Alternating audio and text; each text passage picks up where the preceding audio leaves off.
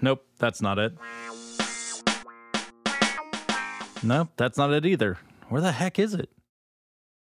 There it is.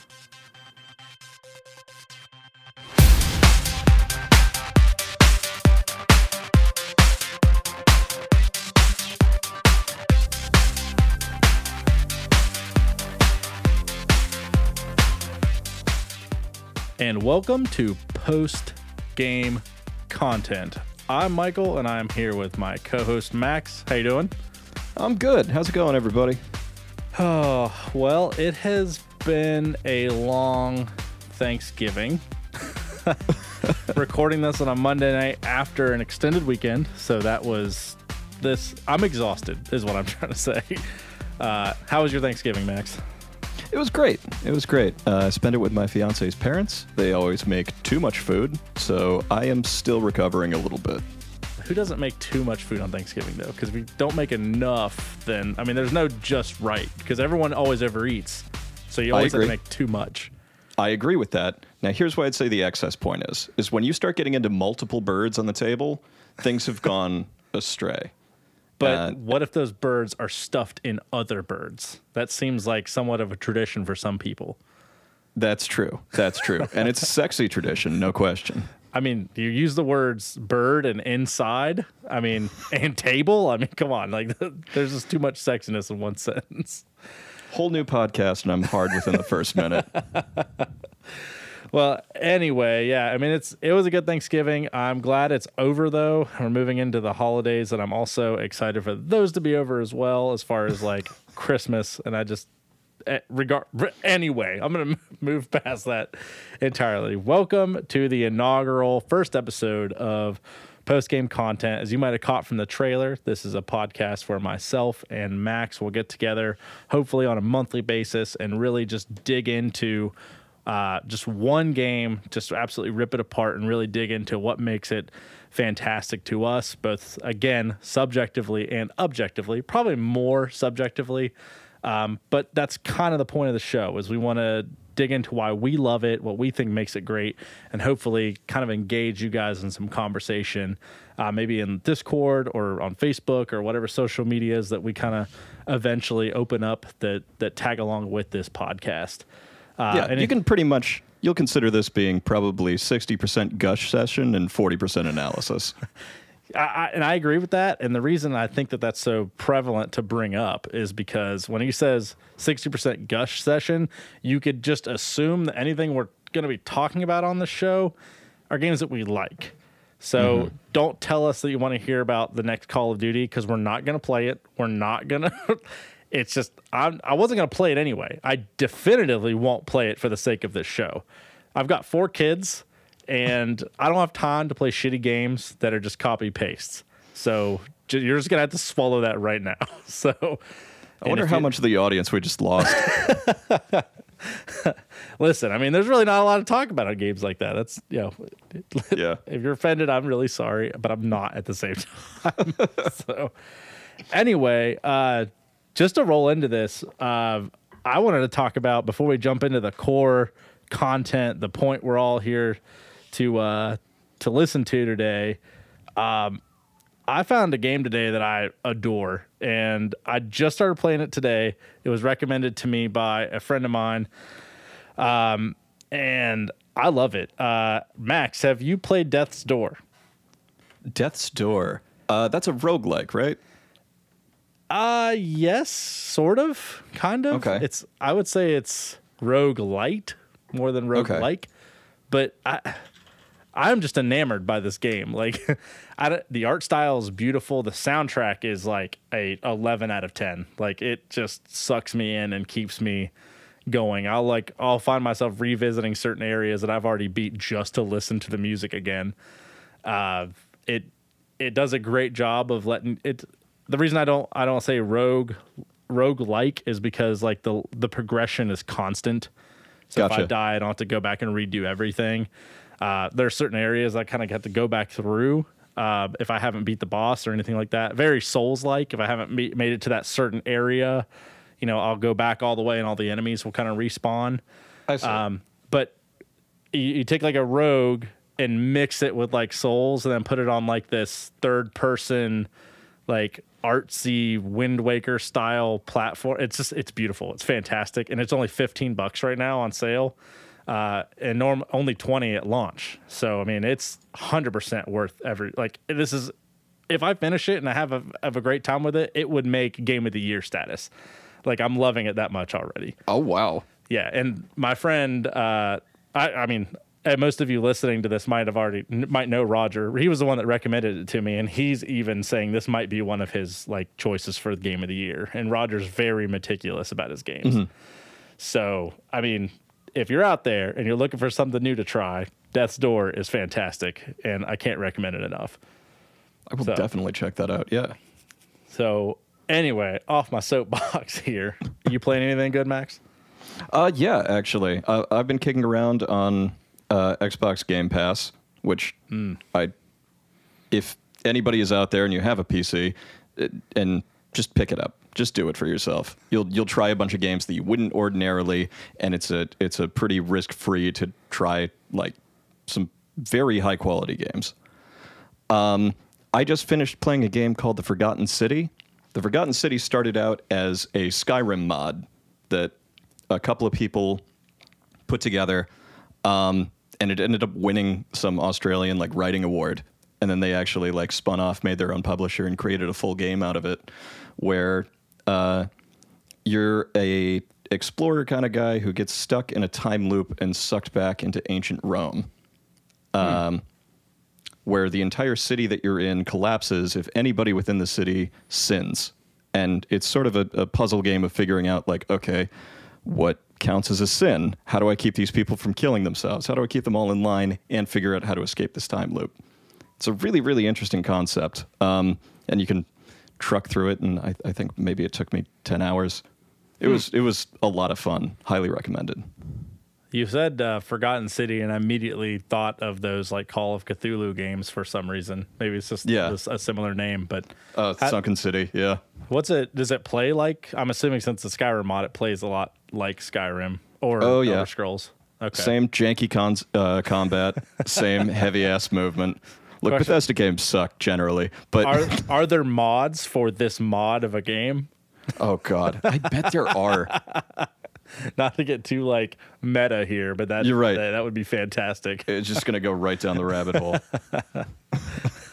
No, that's awesome. I'll have to I'll have to check that out. Generally, obviously, since Max and I are doing this show together, generally, if he enjoys something, I'm gonna like it too. He Hmm. recently recommended and actually picked picked it up for me as a gift. Thank you, by the way. Outer Wilds, and I'm having a time with that game. I can't say good or bad yet because honestly, I'm just a little too lost to determine it one way or the other. I But- could talk about that game for a very long time. I and honestly, I'm playing it so that way we get the chance to talk about it. So I'm mm-hmm. hoping I can eventually find the groove because I'm waiting for the moment where it like starts to click and fall into place so that way I can be like, "Oh, that's what I need to do every time." And I keep trucking through this endless loop that I'm cannot quite figure out where the yeah, well, we'll talk about that later. Definitely. at an, another day. But anyway, so obviously the point, like we talked about in the show, is to find one game, really dig into it, and you know. We're into November now, and we've had the idea for this podcast for a couple, a little over a month. We've been kind of chucking away at it and trying to get all the logistics squared away, and we've uh, it's been a little bit of a challenge, but I think we're obviously we're coming into it now. So we wanted to start with one of the games that uh, obviously something Max and I had both played. Uh, we were both really passionate about and would have a lot uh, a lot of stuff to say about. So we took uh, the opportunity to dig into uh, the 14 year dormant franchise of Metroid with the release of Metroid Dread on October 8th. So uh, I didn't get to play this game right at launch. I was I started my vacation the day it came out. And like I said, I have four kids, so there's literally no way for me to even with a mobile switch, I wasn't any I wouldn't have any time to play. So um but you better believe when I got back, that was the first thing I did was boot this up and I played the whole thing front to back almost nonstop. So um man, let's just jump into this game. I have so much to say about Metroid Dread. It was just absolutely just fantastic. But uh, before we do, if you haven't played Metroid, and this will be just the staple of the show, keep this in mind. We're going to be spoiling things. We will probably be talking about some of the bigger spoilers in this, and as far as Metroid games go, this has probably the largest spoiler in the in the series. So, and we're probably going to talk about it. So you should probably just prepare yourself for that. And if you don't want to hear it, just tune out and check out the episode again later.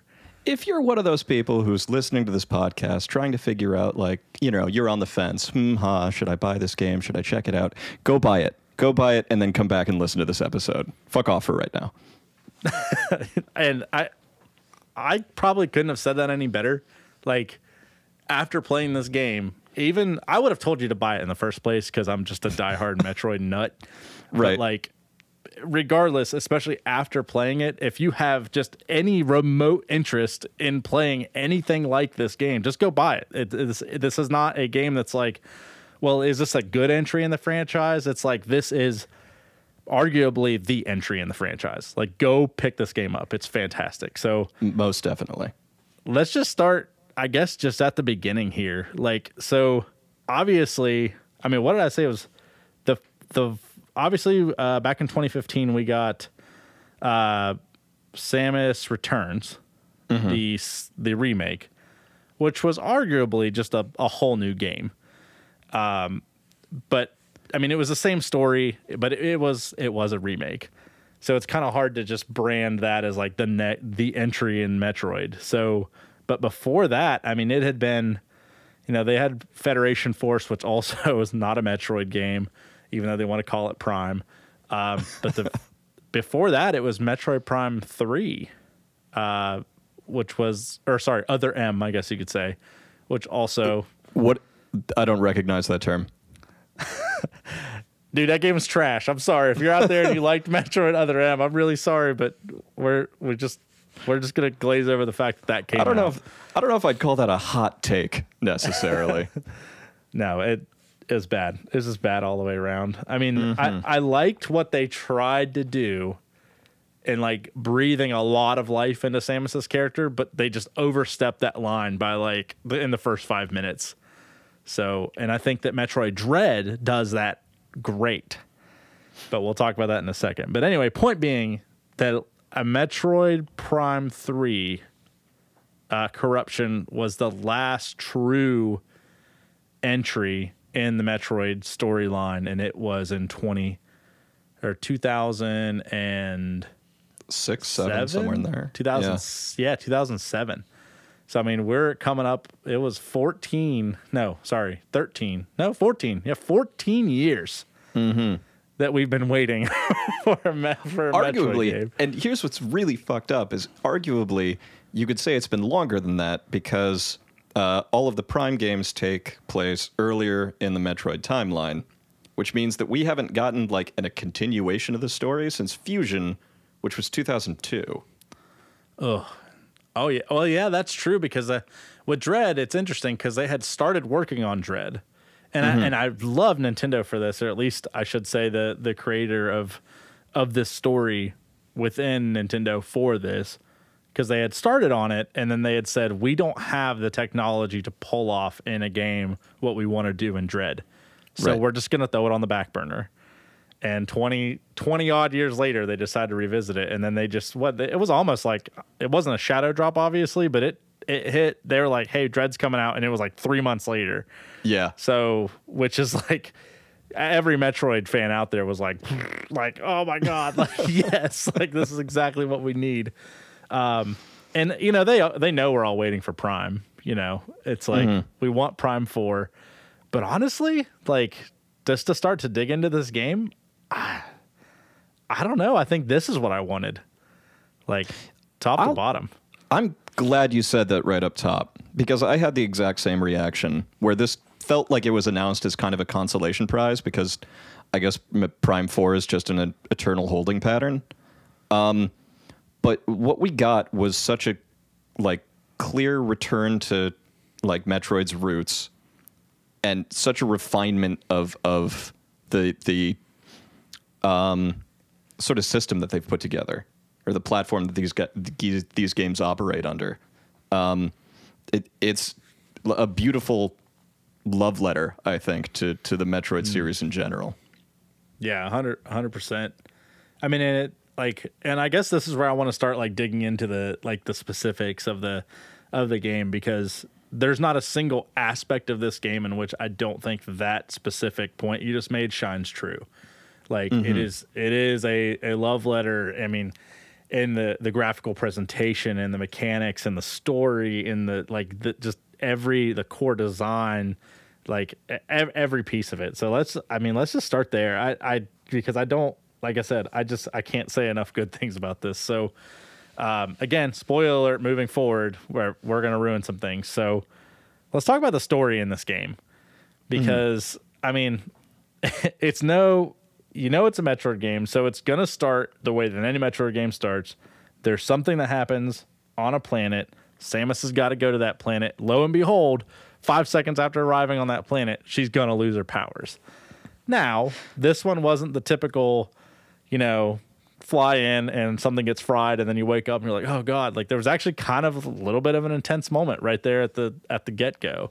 Mm-hmm. Samus jumps off of her ship and I mean, she gets attacked like right away. And this Nintendo goes like no hold here right away. I mean, this is the first time, man, I think pretty sure it's the first time there's like a living, breathing Chozo in the moment you start the game. I think that's right. Yeah. So And my I- favorite, my favorite thing about the presentation of of this, you know, well known trope of Samus in the first five minutes is going to lose all of her stuff. Um, you don't get to see that moment at first. Like, you have the cutscene at the beginning where Samus lands her ship. We get the title screen, fade in from black. Samus is on the ground and she's lost all her shit. As if Nintendo's saying, like, okay, so this happened, obviously. Um, yeah. well, yeah. I mean, it's a they in these types of games. It's such a design, a set design formula that they don't have to. It's like when you watch a Batman movie. You Yeah. don't need the story yet again in the beginning. You already know. So Exactly. we all we all know what's going to happen. So they can they easily kind of glazed over it. And when I was playing, it was almost kind of interesting because I was I had that moment where I was like, did she just have a dream? or what happened. And then it, the um, Adam kind of steps in and is like, "Hey, this is what's taking place. You got attacked. Now you need your powers and all this kind of stuff." And it was, it's kind of a, it was pretty. Uh, like I said, I thought it was going to be on more on the nose, but like, and you're going to hear me say this a lot with tonight when it comes to in regards to Metroid Dread. I mean, the way that they presented the story up front, it doesn't do everything too much and it's nothing new. It just does it just right. Like just the right amount of of nuance in the story. And throughout the game, you'll actually notice it's kind of a reoccurring theme. Whenever you have a, a 2D game, like this, especially in Metroidvania, where there's a lot of backtracking and, and reusing the same environments over and over again. Um, especially for you know you have these large areas to where all have to have the same uh, thematic design and music elements that kind of tie the whole ar- areas together. You're going to get a lot of um, too much story and too many cutscenes like that can take you out of the world that you're in and this and this game does such a great job of keeping the the cutscenes short, concise, a lot of it detailed information, and it goes so well with Samus's ability to process information and with just the limited facial expressions you get from her, tell the player what they need to understand from what's happening. I think that's absolutely right. You know, this is something that I think is unique among Nintendo series. Um, the Metroid series learns from itself, and we've already touched on, you know, in other M and even in Metroid Fusion to a certain extent. There's a lot of exposition. There's a lot of very talky cutscenes, or uh, in other M, it's a lot of text dumps when elevator rides, and that's how they kind of get the story across. And in Fusion, it really felt like they learned we don't really need all of that. You know, we have very quick, snappy cutscenes, and then most of uh, Samus's personality is conveyed either by, like you were saying, Michael, um, the fairly, yeah, very, very expressive um, close-up scenes of her face, and then the rest is just through um, her actions. What a badass she is. That's true. Yeah, and there, I mean, her body language the entire time too is just like It's it's charisma. It's she gives off such like a sense of competency and um, confidence. You know, it's impossible not to be on board. Yeah, we've we've talked a lot about what is your all in moment on a game. What was the moment that made you think like, okay, yeah, this is my shit right here? And for me, it's the cutscene uh, right before the Kraid boss battle. Um, and there's this great shot of Kraid kind of screaming down at Samus as she very calmly stares back at him and fires up a charge shot and just has it holding her arm cannon down to the side. Oh, it looks so good. I, if we're gonna if we're gonna talk about all in moments, I mean, I th- I think mine actually came a little bit later on, and because like it's hard for me to uh, pick a moment where I was like, dude, I'm all I'm all in on this. Right. Like the moment where at like my heart was like pumping and I just like super got right in line with Samus. It had to have been, and I, I don't want to because I want to I want to talk about it a little bit later. But the point in time where she points the arm cannon at Adam, like right near the end of the game, and I Oh, was yeah. just like, dude, I had like my adrenaline was thumping, and it, it's so weird because like I know Max and I played this game like differently. Max Mm-hmm. played you played fully on TV, right? I did, yeah. And you played with a, a full pro controller, right? Mm-hmm. Okay, so I played this game full handheld with Joy Cons, which we'll we'll talk about the mechanics of the game later. So like to understand why that's such a, a difference um, in the play styles for this entire. I was game. to ask, are you okay? I, I had some challenges with some of these bosses, far far more than Max did, um, I'm sure. But uh, just to just to get back to the story, so I mean it, it's pretty it's pretty rudimentary Zelda or Zelda. I'm sorry, it's pretty rudimentary Metroid. Um, but the way this again this story in Metroid Dread does something that other Metroids I think have been too scared to do. And maybe it's not scared is the right word, but they've been they've been dancing around the Chozo race for a really long time. And it, it was such a mysterious thing that they knew they had to do it just right or else it would be awful. Kind of like how Metroid uh, Other M did. They did so many things in that game that if they hadn't have perfectly executed them, they would have fallen or they did fall flat. I still don't think there's a game that's called that. But yeah, if there was, but with and I think with this game it it was the the idea of the minimalism because in Dread there's only two two living breathing Chozo. And both of them have uh, arguably it's a really small role in the game but the implications of those characters are just so massive and then we you know we start talking back about you know how Samus handled those and that makes this game so much more robust and just the way her character and aura and her charisma uh, defines those things but um, kind of the breakdown of the story here is Samus is told that there's this creature that attacked her it was this Chozo. What was his name? Ravenbeak or something? Ravenbeak. Okay. Yeah, we- I nailed that. I'm so proud of myself. It's According been- to Adam, he has an eight pack. so this Ravenbeak is a Chozo, and then you are approached by eventually this other Chozo that tells you, um, what I can you can you give like an overview of the story if you have it off the top of your head? Because I'm Yeah. kinda, I'm a blanket on some of the specific. No, no, no, details. totally. Um, have you ever heard of an indie movie called The Empire Strikes Back? Yeah, indie film. I'm pretty sure, right? Yeah, yeah, it's it's. I like obscure movies. For listeners that don't know, I'm kind of a film buff. Get Um, wrecked, Ryan. Yeah. So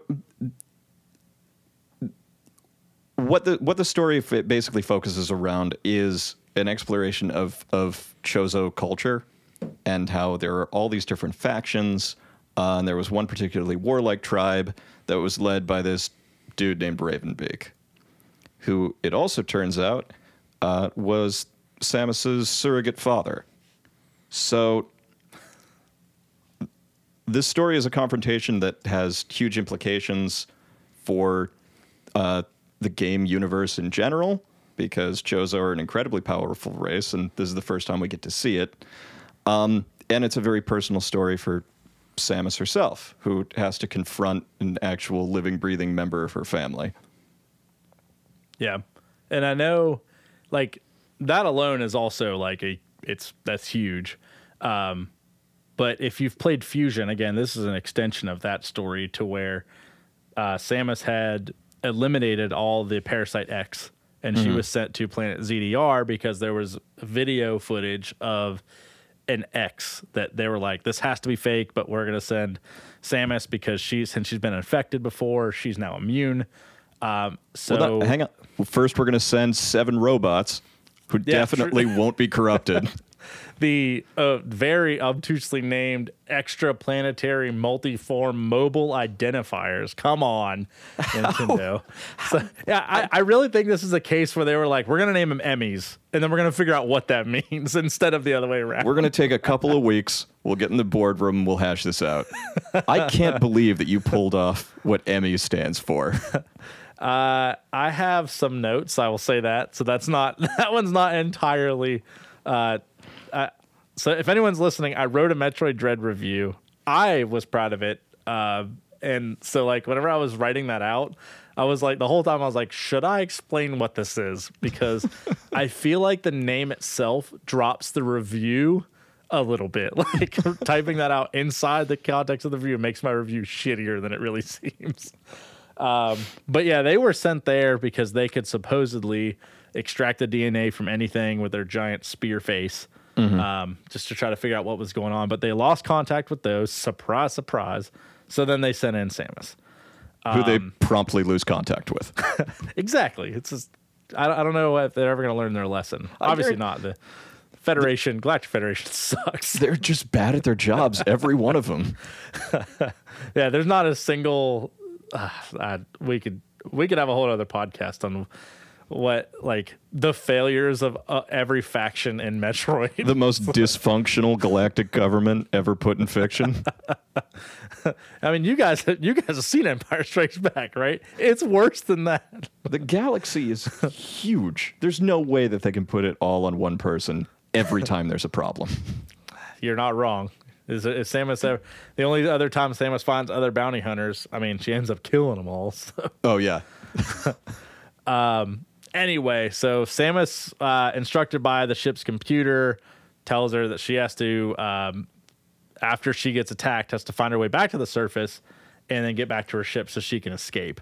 Um, but she's told all these Emmys have been reprogrammed to now look for her uh, because she has the uh, X DNA in her because they were there hunting the X, now they're hunting her. Um, so so as she's there, she you know she swoops through. She finds the other uh, Chozo, who his name I don't uh, Quiet Robe, um, saves her from the first Emmy, I believe it is. And then they he's the one that explains the whole story with the different factions and what Raven Beak is up to, and kind of guides Samus into from that point on where she needs to go. And this is where I'd like to kind of break from the story and talk about like the game design here this is like I feel like when I was playing other Metroid games, if I left an area in Metroid Prime per uh, per se, there were definitively times where I would have to go back if I wanted some power ups and things, but it felt like I had to run through it. Sure. This was probably the only Metroid game that I've played where I felt like I was forced to and just with all the love and care in the world because I did not feel like it was too much at all. Uh, forced to return to environments and really get intimate with the enemies there, the bosses that were there, the like the music, just everything felt so complete everywhere I went, and it was just beautiful. Like I can't say enough good things about that. I absolutely agree. And here's one of the things about the level design and the game design in general um, that I think is so brilliant. They got away from using waypoints. I mean, you can put down waypoints yourself, but um, in games like Fusion or um, in uh, Zero Mission, uh, the last 2D like Metroid games to really come out, um, they would put a dot on your map and your whole goal was how do I get from point A to point B. They didn't need to do that in this game.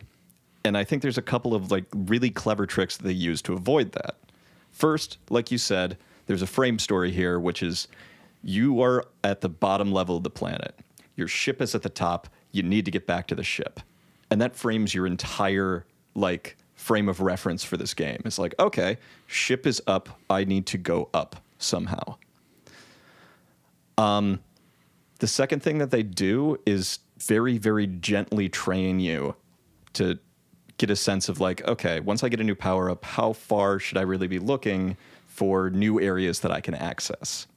Um, And I think a really good example of that is the first time you go into uh, Cataris, the the big lava uh, level, and you fire up uh, a set of doors that are powered by what looks like magma, something like that. You know, the big pipes. Yeah, yeah. So, so you get a big glowing pipe, right?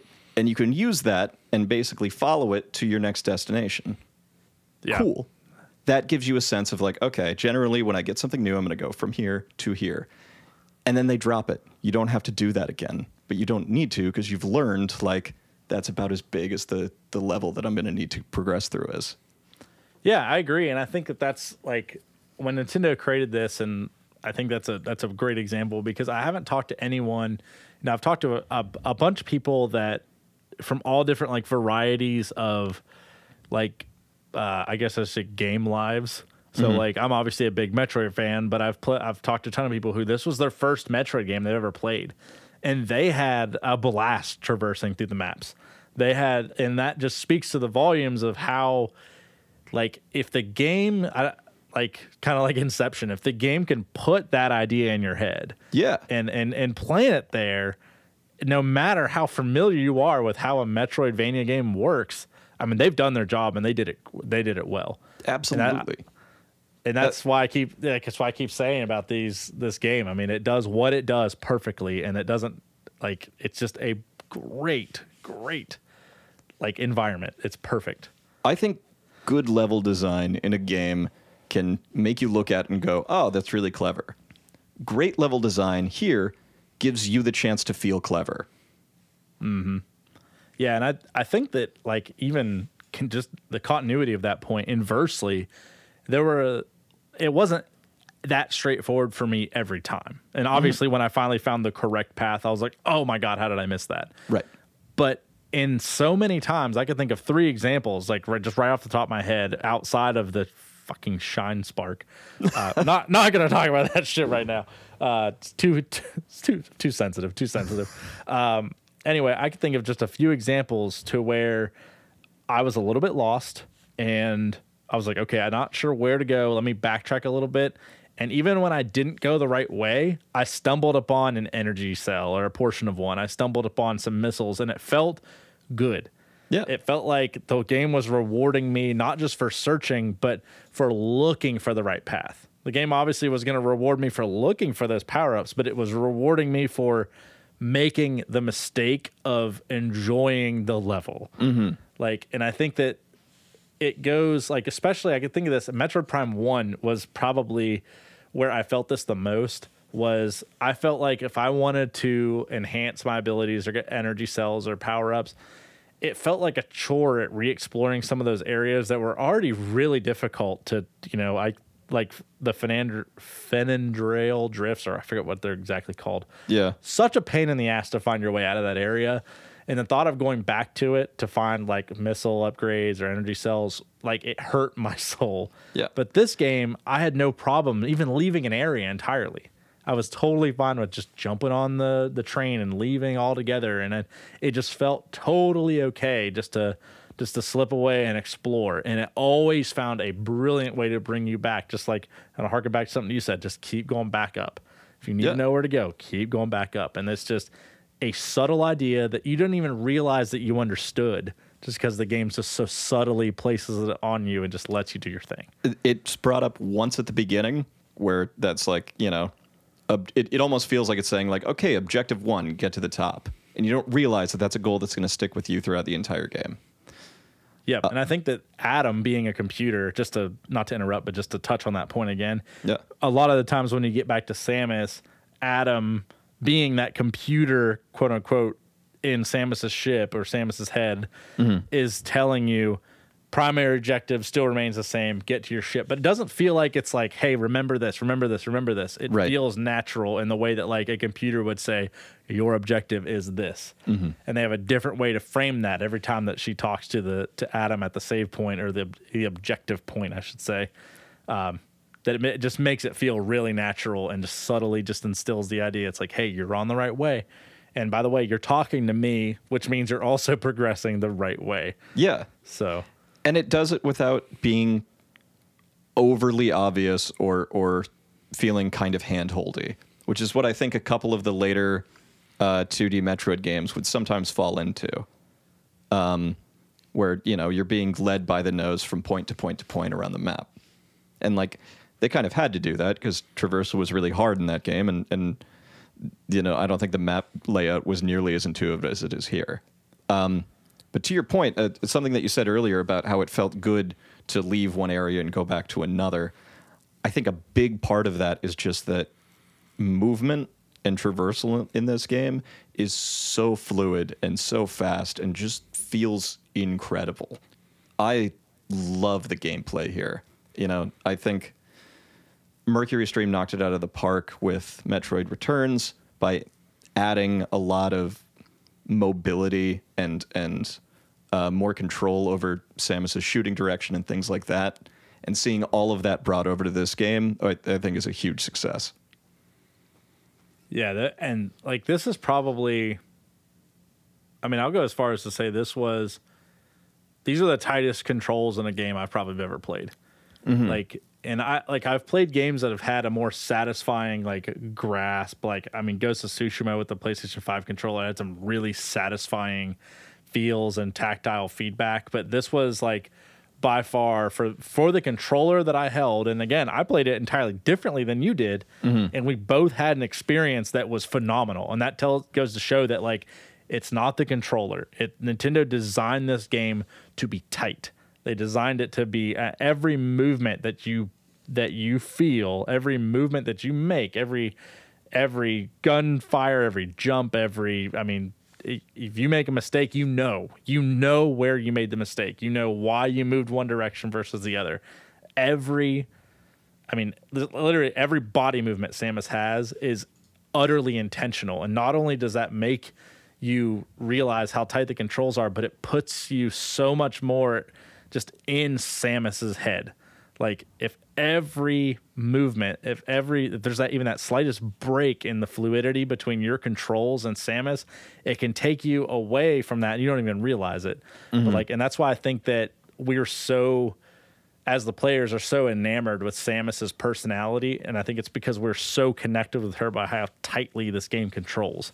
Because the more you control that character, the tighter that feels, the greater your your bond with that with that uh, character is. And I think that Nintendo has always been the one company that really hits home with that. And I mean, you find that in like, I mean, they literally named Link Link because he's the link between the player and the character. And Right. I think that that's something that just carried over just so naturally and unintentionally with the controls and how tight they are in this game. Yeah, it's not something you think about, but it's definitely there. I agree. And the nice thing about it too is that it feels very intuitive from the moment like from the moment you start playing this game. But they still manage to have a sense of mastery to it where as you gain more abilities and as you are asked to do more complex um, almost parkour sections to get some of the harder to reach uh, uh, missile pods and, and things like that, y- you you get the sense that you're getting better at controlling this character as the game goes on. Um, and climbing that curve was incredibly satisfying. Yeah, uh, absolutely. And I, I love that the like the way that they present Samus's new abilities and the way that Sam how Samus uses those abilities after they get them because obviously anytime you get a new ability you ha- usually have to use it to get out of an area but it is never like overtly obtuse it's always like hey there's definitely this new ability, but don't forget about everything else. Right. Like the game does, like in other Metroid games, definitely. And I, I know Metroid Prime 2 was a good example of this. You get a new beam, and then literally every door and every area turns into that beam.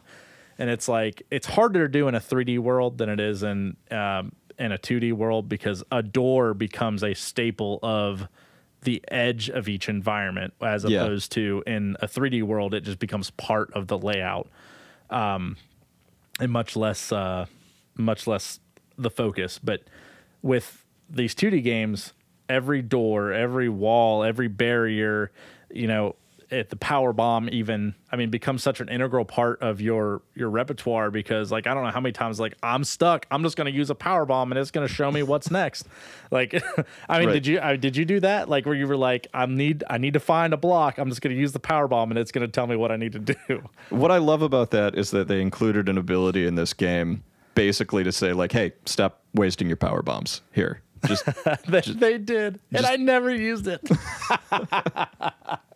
I was a power bomb slut, man. Like every, I had never had them because I was just always using them. Because not only did it just kill everything around me, Right. Most of the times, the uh, the things that I got back from the dead enemies usually refill my power bombs anyway. So it it would it. I'm not mad about it. but I I found those the abilities you got from uh, I guess I could.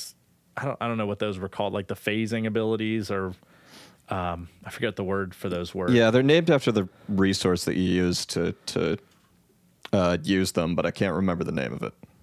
yeah. But uh, if you if you're listening, it's like the you know you phase shift and then you know the shine spark and like all those abilities. Those are all.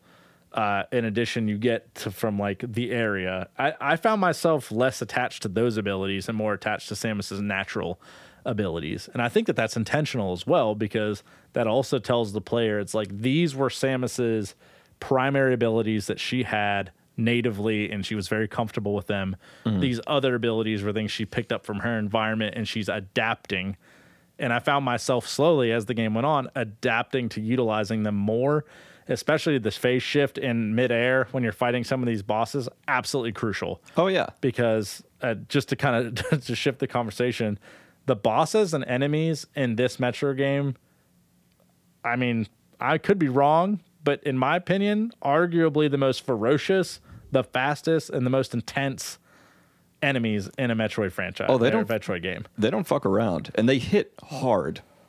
Oh Um, yeah, dude. So it's ridiculous. Some of those bosses, especially, I think the the the boss that gave me the most challenge wasn't even the final boss. It was the Golden Chozo or uh, was it a Chozo warrior? It was a Chozo warrior, yeah.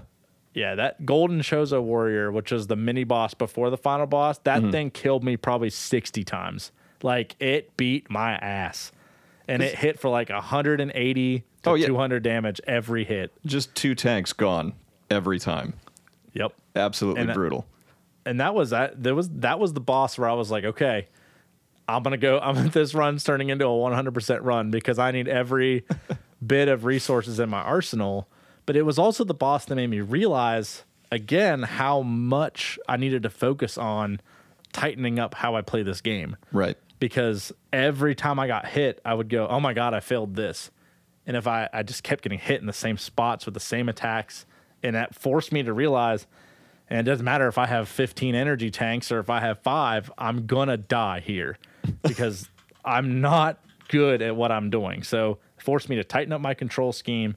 The game is so good at the controls that it made me realize exactly what I was doing wrong and then I feel like I I benefited greatly from the game nudging me in that subtle way. Hey, you can go get we, we're allowing some flexibility in your character to go find these other things to make yourself more powerful, but we're also going to tell you, by the way, it doesn't matter. You're going to get fucked on regardless if you don't tighten up the way you're playing this game. Yeah. To your point, to say that like these new abilities that Samus getting are are um, what she's using to adapt to her environment. I think that's a great point, and I hadn't considered it that way. But I'm realizing now that the majority of times that I was using those uh, was in the rooms with the EMMI. Um, When you're being hunted and you need to either have you know the the camouflage options that that turning invisible gives you, or the evasive options that something like phase shifts gives you.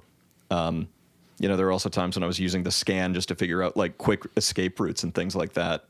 So Mm-hmm. I, I think that's a really good point, and that's probably intentional, um, to to show that this is what Samus now needs to do to survive. That's why these feel so different. This isn't really a power dynamic that she's had to deal with before. Yeah, and I mean, I think that just to touch on that point a little further, as far as the the power dynamic, um, the way that those abilities just feel so unnatural to use, I think that obviously that was intentional, but also just plays so well into the the dread factor of this game. Yeah. like I know that I'm not trying to make a pun here, but man, like that there were moments like when those things were chasing me, they were inches from my ass and I was like shaking. I'm like, no, no, no, no, no, no. Like, a, like it was like whenever, like, I don't know if you ever played Outlast. Oh, yeah. Uh, I had that same feeling. Like whenever I was being chased and I couldn't attack, it couldn't do anything. Cause like, I, and I think that Nintendo, uh, regardless, you know, as much as we like to uh, allow them to feign ignorance, they really do pay attention to the market and what's hot and what's popular, so they can look at that mechanic and go, "That's what's." There's a lot of uh, things we can learn from allowing the player to just be weak against its its attacker, and running is a viable option in this game. And man, the I applaud Nintendo so hard for this, but the ability to just allow your character to run, use the environment, use your maneuverability mechanics that you have obtained to just try to outmaneuver and outplay an enemy that has just the only objective is to get as close to you as possible.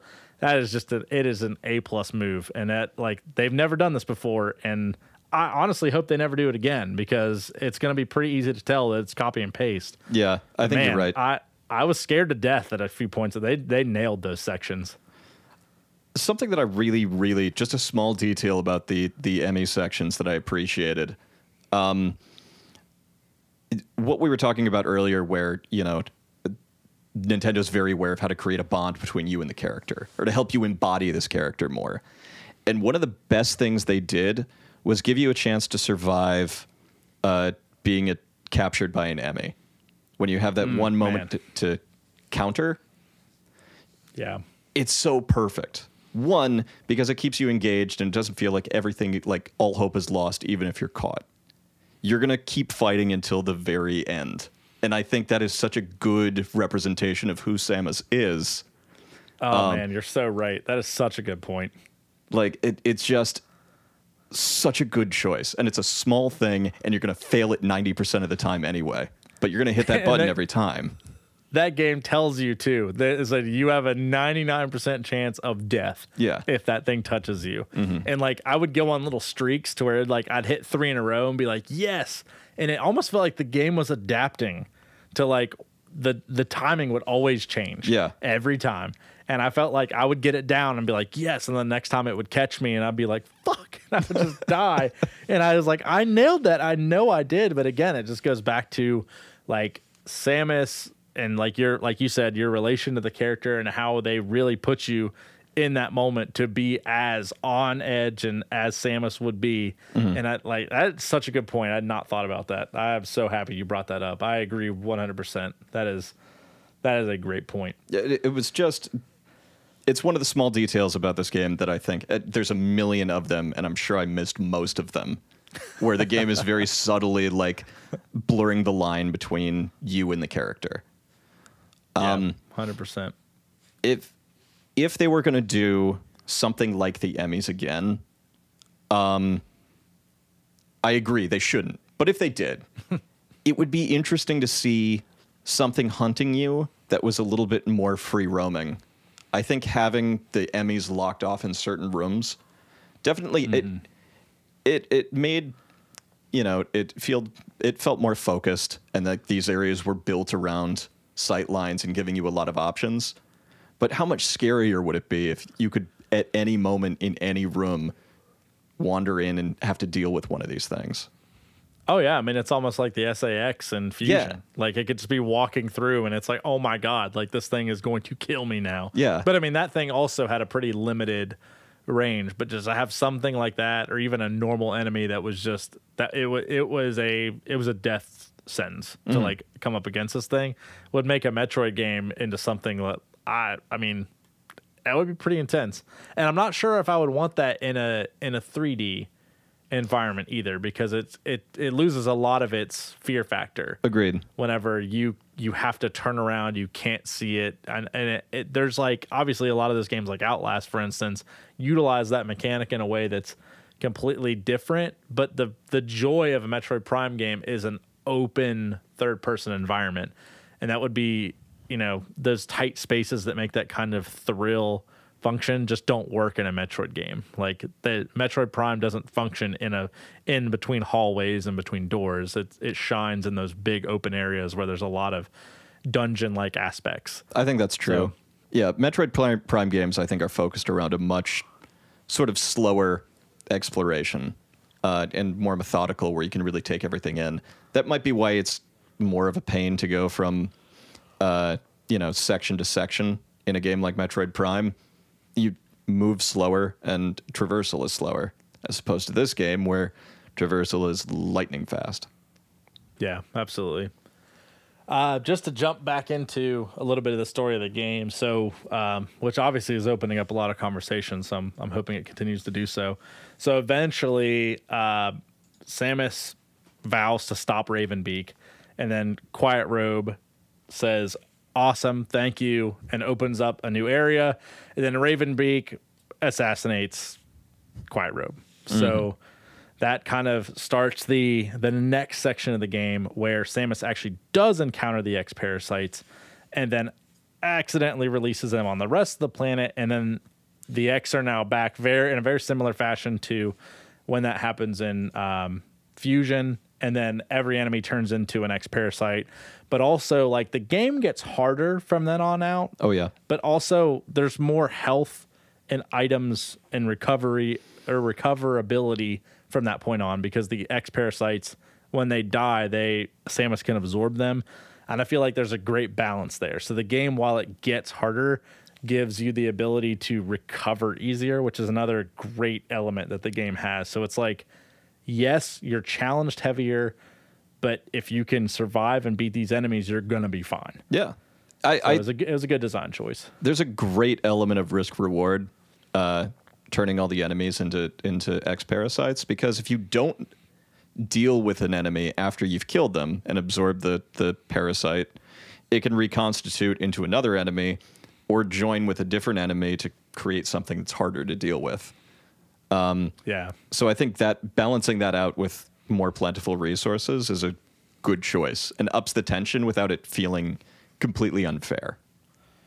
Yeah, and I I touched on this in the review that I wrote, but that was something I really liked about this game was that there wasn't there wasn't a single like every environment obviously is just it has just such a sense of robust creativity to it and every enemy feels so natural in that environment whether you're in your like a you're in like a, a lab environment or like a steampunky like mixture or just like a flat out like foresty environment every enemy feels so good and then mm-hmm. the ability to go back and add the x parasite and make all those enemies again but weirder and cooler Yeah. like Nintendo, like there, I didn't feel like there was any enemy that was like that's just a blatant copy paste of this. Like everything felt new, felt fresh, and it it really kept you so engaged in the world. And like the 2D, I'm gonna start gushing about the environment in this game again. the 2D world in this game was the closest to not feeling like a 2D world in any game I've ever played. Like I know I was on a 2D plane the whole time, but like it did not feel like it. The world was just so maneuverable. I couldn't agree more. And I think a lot of that is done um, with some really clever camera tricks during cutscenes, and the, the camera will actually just spin around and show a sense of depth um, that you wouldn't normally get from a flat plane. plane. Or even when you use the um, the the scanning ability that sends out this pulse that sh- uh, like this kind of sonar pulse from Samus. It extends in every direction, so you can see it go into the background and come back. So it's expanding in like a sphere, and really gives a sense of space that I think is really cool. Yeah, Ah, man, I, ca- I cannot say enough good things about the the environment in this level or this game. I mean, on top of like the level design, the the music is so good. And I this was like this was a point that was like hugely amazing because I obviously played this thing completely handheld.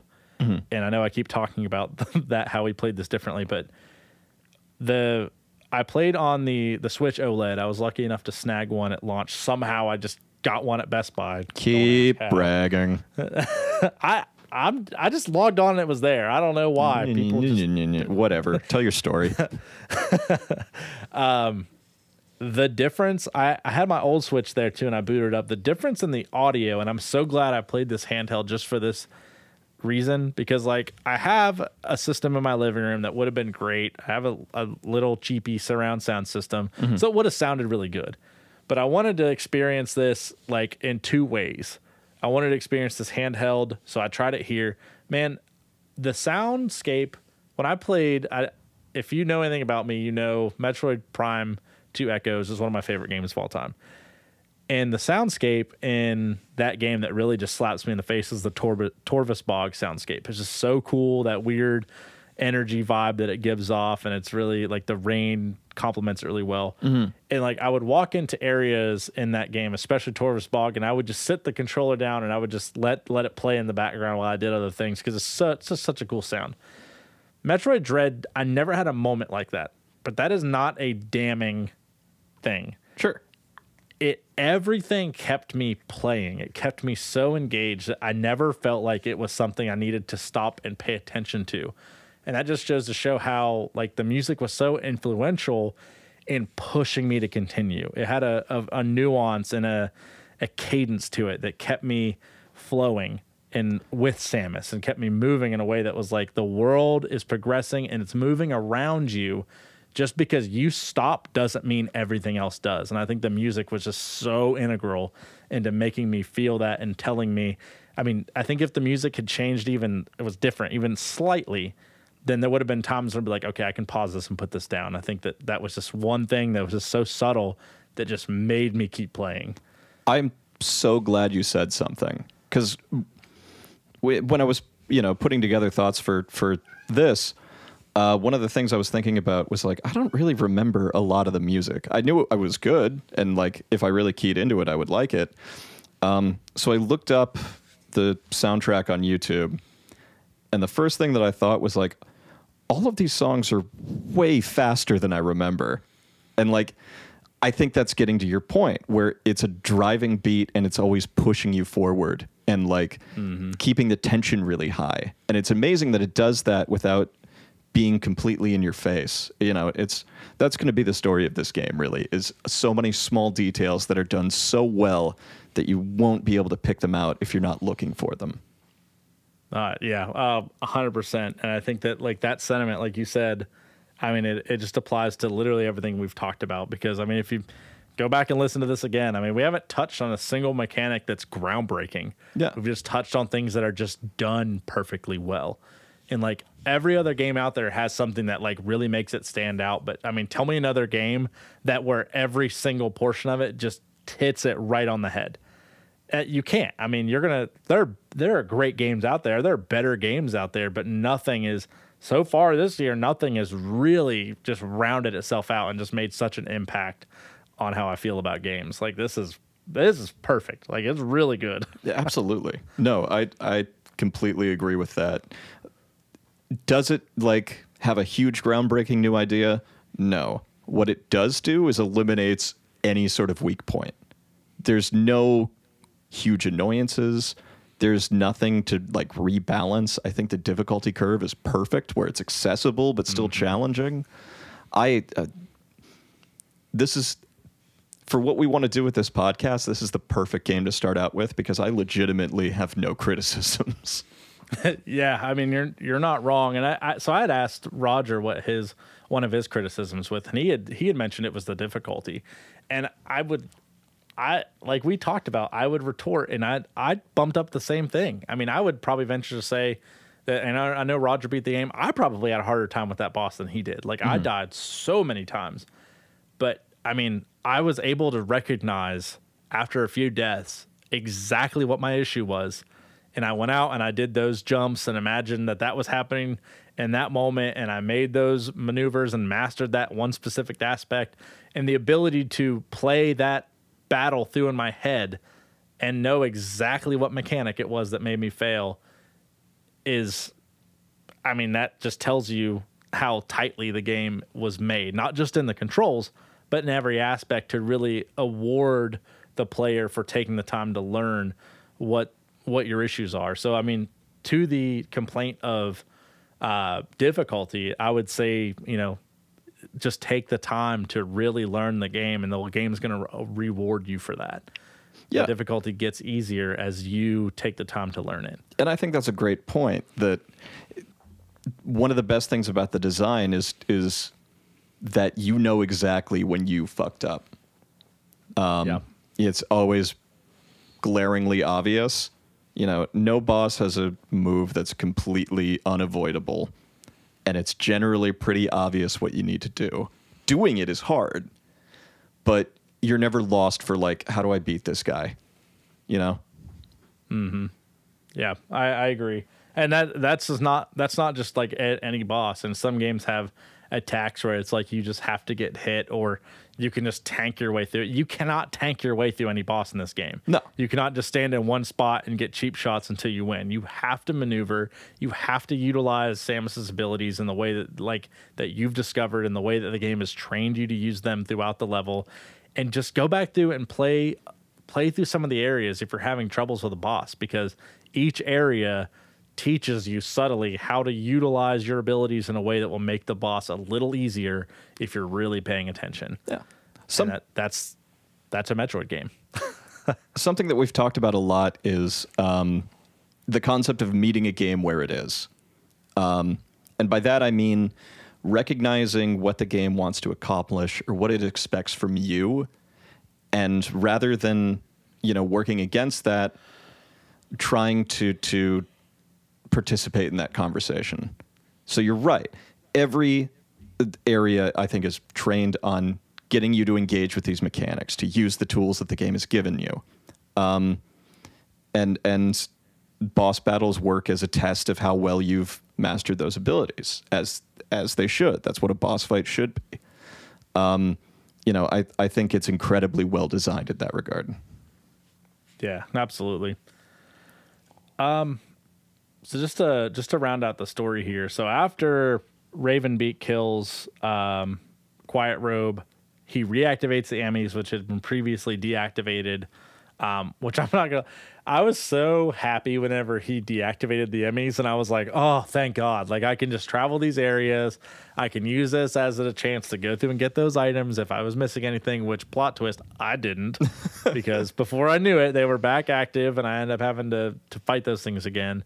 Um, but um, so sh- at this point is when the game kind of goes a different direction. Eventually, as you're moving through, still trying to get back to your ship, uh, there's a part where Adam, you go into one of the control stations, and this is the part I was talking about earlier that really I was like 100% just like balls deep into this game. And I was like, that was, I'm pretty sure I messaged you, and I was like, that was the most fucking badass thing. Cause like going back to not just how cool it was, but going back to that connection you feel with Samus. I forget what it was that at or that uh yeah Adam was telling you to do, but Adam is like very adamant about. She's like He's like, very to. adamant. I hate you, and we're done. That's fair. There's something that Adam was like, you have to do this, and he was pushing it on Samus really hard. Like you have to. uh, It wasn't like destroy the planet, or it's like you have to like end it or kill yourself. I don't. I don't know if it remember was kill yourself or surrender to Raven Beak or something like that. But Yeah, it was. He- it he was kinda- something that just he drops the ahead. charade at, at, a, at a certain point. Yeah, and it's like at the at a moment you were like you're standing there and this computer system that you've trusted up to this point and it's interesting because if you're if you're into the Metroid franchise, there's a bond, a relationship between Adam and Samus. Mm-hmm. It's almost like a, a father son or father daughter kind of relationship that they've established, and Metroid Other M that we still don't acknowledge, uh, tries to really hit on that, but I think it fails in a lot of ways. But Metroid Fusion does it really well. It, it really dives into that relationship, and because uh, a lot of the scenes when you're in the elevators and Fusion really, you know, it goes on to Samus's face and like has the dialogue of what she's thinking. Um, She takes- But there's a, there's Sorry, she takes every elevator ride in that game to like write in her diary for a couple of pages, and that's basically how the story is presented. It's not elegant, but it is a great story. So like, you know, no harm, no foul. I think. It is. I I love it, but and and that's the thing about the Metroid games. I mean, the, it's subtle story. Maybe that's just a thing I like. It's just a really subtle story with really limited information that I really have to piece together. We'll talk about more games like that later, I'm sure. Um, but point the point I'm trying to make is that this relationship is already complicated, and then you get into this moment to where it gets a little commanding, and you see that, like we were talking about, that charismatic shift mm-hmm. in Samus's behavior. And in my head, in that moment, why this this Adam, this computer is telling her, "Do this, do it, do it, do it," and I'm like, "Dude, just shut the fuck up! like shoot, shoot this thing!" I'm like, "Just do it already!" And it was like, as I was thinking that, Samus, and for some reason, even though I was thinking it, it still felt so out of character, but also so in character. Samus shoots the computer and blows it up. And it was like, I'm done with you. And lo and behold, controlling the computer this entire time and directing Samus's actions was Raven Beak. Plot twist, or I should say, spoiler. Um, so the whole time, Raven Beak had been manipulating Samus to release the X because, as you come to find out, do it? Do we want to just spoil this? Because it's it's kind of a big. If you've gotten to this point and you haven't been spoiled on this game, which means you have made it through most of the game and stopped at the final boss and decided, I'm going to listen to this podcast real quick. I want you to know I love you, but you should skip ahead to the end because we're about to talk about everything. Yeah. So, um, at this point, it's unveiled that Samus, since she has the X parasite and she has Metroid DNA, that she is the last remaining Metroid. Her Metroid DNA has went into overdrive, and she is now 100% a Metroid Dun dun dun. and you know it's kind of funny because like you play this franchise and it's like the whole time were they leading up to this? Was this the ultimate goal? Because the game has been called metroid this whole time and it's been what i mean 20 25 26 years and since this franchise started. Were they really planning this twist for 25 years? This would be like finding out that Link's name is actually Zelda. It- yeah. Yeah. That's exact that's exactly what it would be like All those uh, people that confused it for so long, they were right in the end. Because how many times has like a casual person referred to the main character of this game as Metroid? And it turns Yeah. out they were fucking right. And I hate I hate that. I hate everything about it. It's but a good joke. Like, I'll give it to you. but and I didn't find myself like loving that arc, but I also found myself like, how did I not see that coming at mm-hmm. all? Like it was, and it it didn't feel like a slap in the face as a Metroid fan either. It because it like it just makes sense. I mean, there was the whole mother brain. You know, in Super Metroid, and the way that it gets attached to you, and the, the baby Metroid, Right. and there was i mean with the x parasite attaching it to itself and you being resistant to that and then the x parasite and the metroid having that kind of a tossle as far as like uh what, who's bigger on the food chain as far from a storyline perspective Sure. And then this happens and it almost like i don't know how i didn't see it coming. I really don't. And uh, so uh, do you have anything else to say on that point or? Um, it, it, it's a weird concept, and because this comes so late in the game, it's hard to see what the implications of this are. I'm excited to see what it is going forward, um, but I think that Metroids have always been so respected within the lore and so unanimously feared. It makes sense that Samus would inherit this title. I mean, they talk a lot about how Metroid in the Chozo language translates to Ultimate Warrior, and who better can fit that than the only competent person in the entire galaxy? Uh, yeah. So I don't know. Like, and I, I do, like I said, I really do like it, and I think that like there's a lot of uh, there's a lot of questions that are answered uh, by that uh, from like I think from Samus's perspective, not necessarily from like a space pirate or Galactic Federation, you know, because I think that that's it's it really it is inconsequential to them, especially as uh, for what comes next.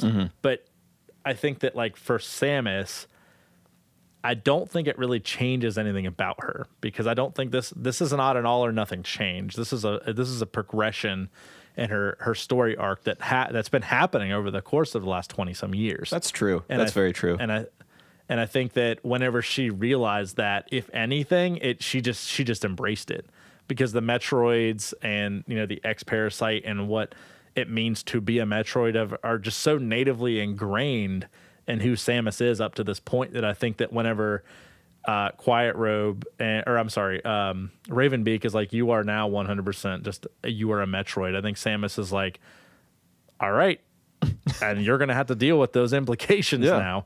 Uh, and she embraces it full body, and I think that that's it's such a it's another one of those moments where you really connect with Samus because in any given moment in a video game, whenever you have a revelation, you as a as a player of that character are forced to take that initiative and drive forward with it and say, I'm accepting this and I'm going to thrive in this moment. Right. I'm going to beat your ass.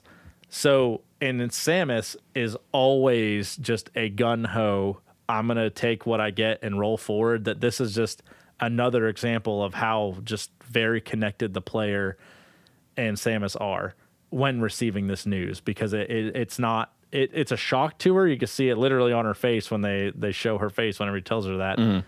But she takes no time to process and all the time to act. Yeah, and it So. it changes gameplay, uh, not gameplay, but it changes a couple of details about her in really interesting ways. Where like uh, her finisher moves for uh, the Chozo warriors that you fight from that point on, every time every killing blow has her draining it like a Metroid, as opposed to Oh, it's so cool. It's It so cool. awesome, and that's a really good point too about how you as a player want to take this up and just drive forward, because hesitating would mean you know putting the game down. Yeah, And- absolutely. and and so that's reflected in Samus, where she just takes this and rolls with it. Yeah, hundred percent. Um, so like you said, I mean, it gives you a lot of new abilities, and Samus is at this point more uh, driven than ever to track down Raven Beak and fight him, and eventually, that's exactly what happens. And then whenever you eventually fight Raven Beak, it's a.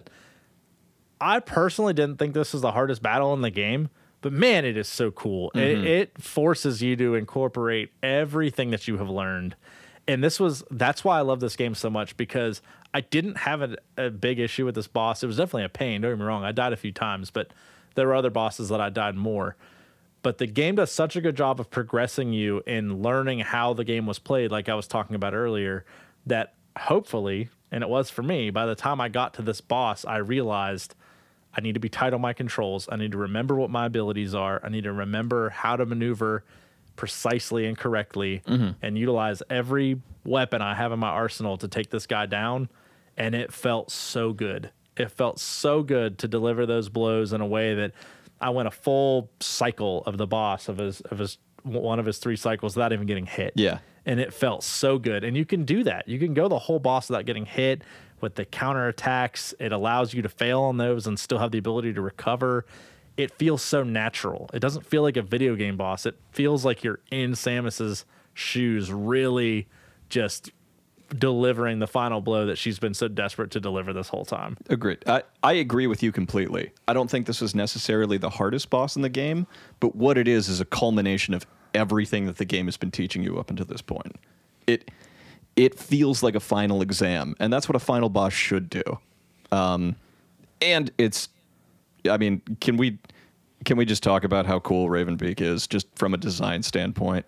Oh my god, he's like the he's like the Sephiroth of Chozo. I mean, quite literally. Like he's he's fucking awesome. The- like he's strong, he's fast. He loses one of his wings, so he's And he I mean, tears the other one that. off. Oh my yeah, he literally tears his own fucking wing off. This dude is so hardcore. I love it so much. I I was so, I had the dumbest grin on my face during that scene. I was this is so insanely awesome. I have the weirdest boner right now. no, it was it was fantastic. And then like when you finally get to the point where like you win, like this just like those God of War esque like Mm-hmm. cutscenes that like the very small this those cutscenes are some of the moments like you were talking about earlier that where they do like the panning effect that really create a depth to the environment and like the boss arenas are so they're so unique because most of the time you go to a boss arena, sometimes it's a room with two doors. Sometimes you don't really ever go back to it, but they're still so unique that whenever they do that 3D panning effect or whether there's some type of special effect that takes place in the room, you don't even realize how much design is in those areas until those really take place Oh, agreed. but it's not because it's limiting you in those other scenes. It's because you're so focused on what task they're putting in front of you that whenever you finally get those cutscenes that really expand that world, you have it gives you those couple seconds and those quick time events. It's like, all right, hit this button. I can take a couple seconds to really soak in Yeah. what's going on. And it's so cool. I I I'm gonna I could gush about this game for fucking days. It's so good. Um so this this is a part that gets kind of interesting. So after you beat Raven Beak, there's like Samus. I love this ability to where it's like every time that you like get past one of his stages, she's like sucking the life out of him almost. And it's like you get to that final stage and you beat him, and she just just absorbs him. She Metroids the shit out of him. I believe that ability is called the Big Suck.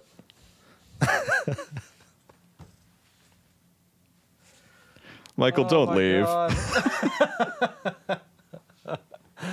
Oh my god. Um, yeah. So she does the big suck, and then uh, there you have it. You're happy now, Max. Very.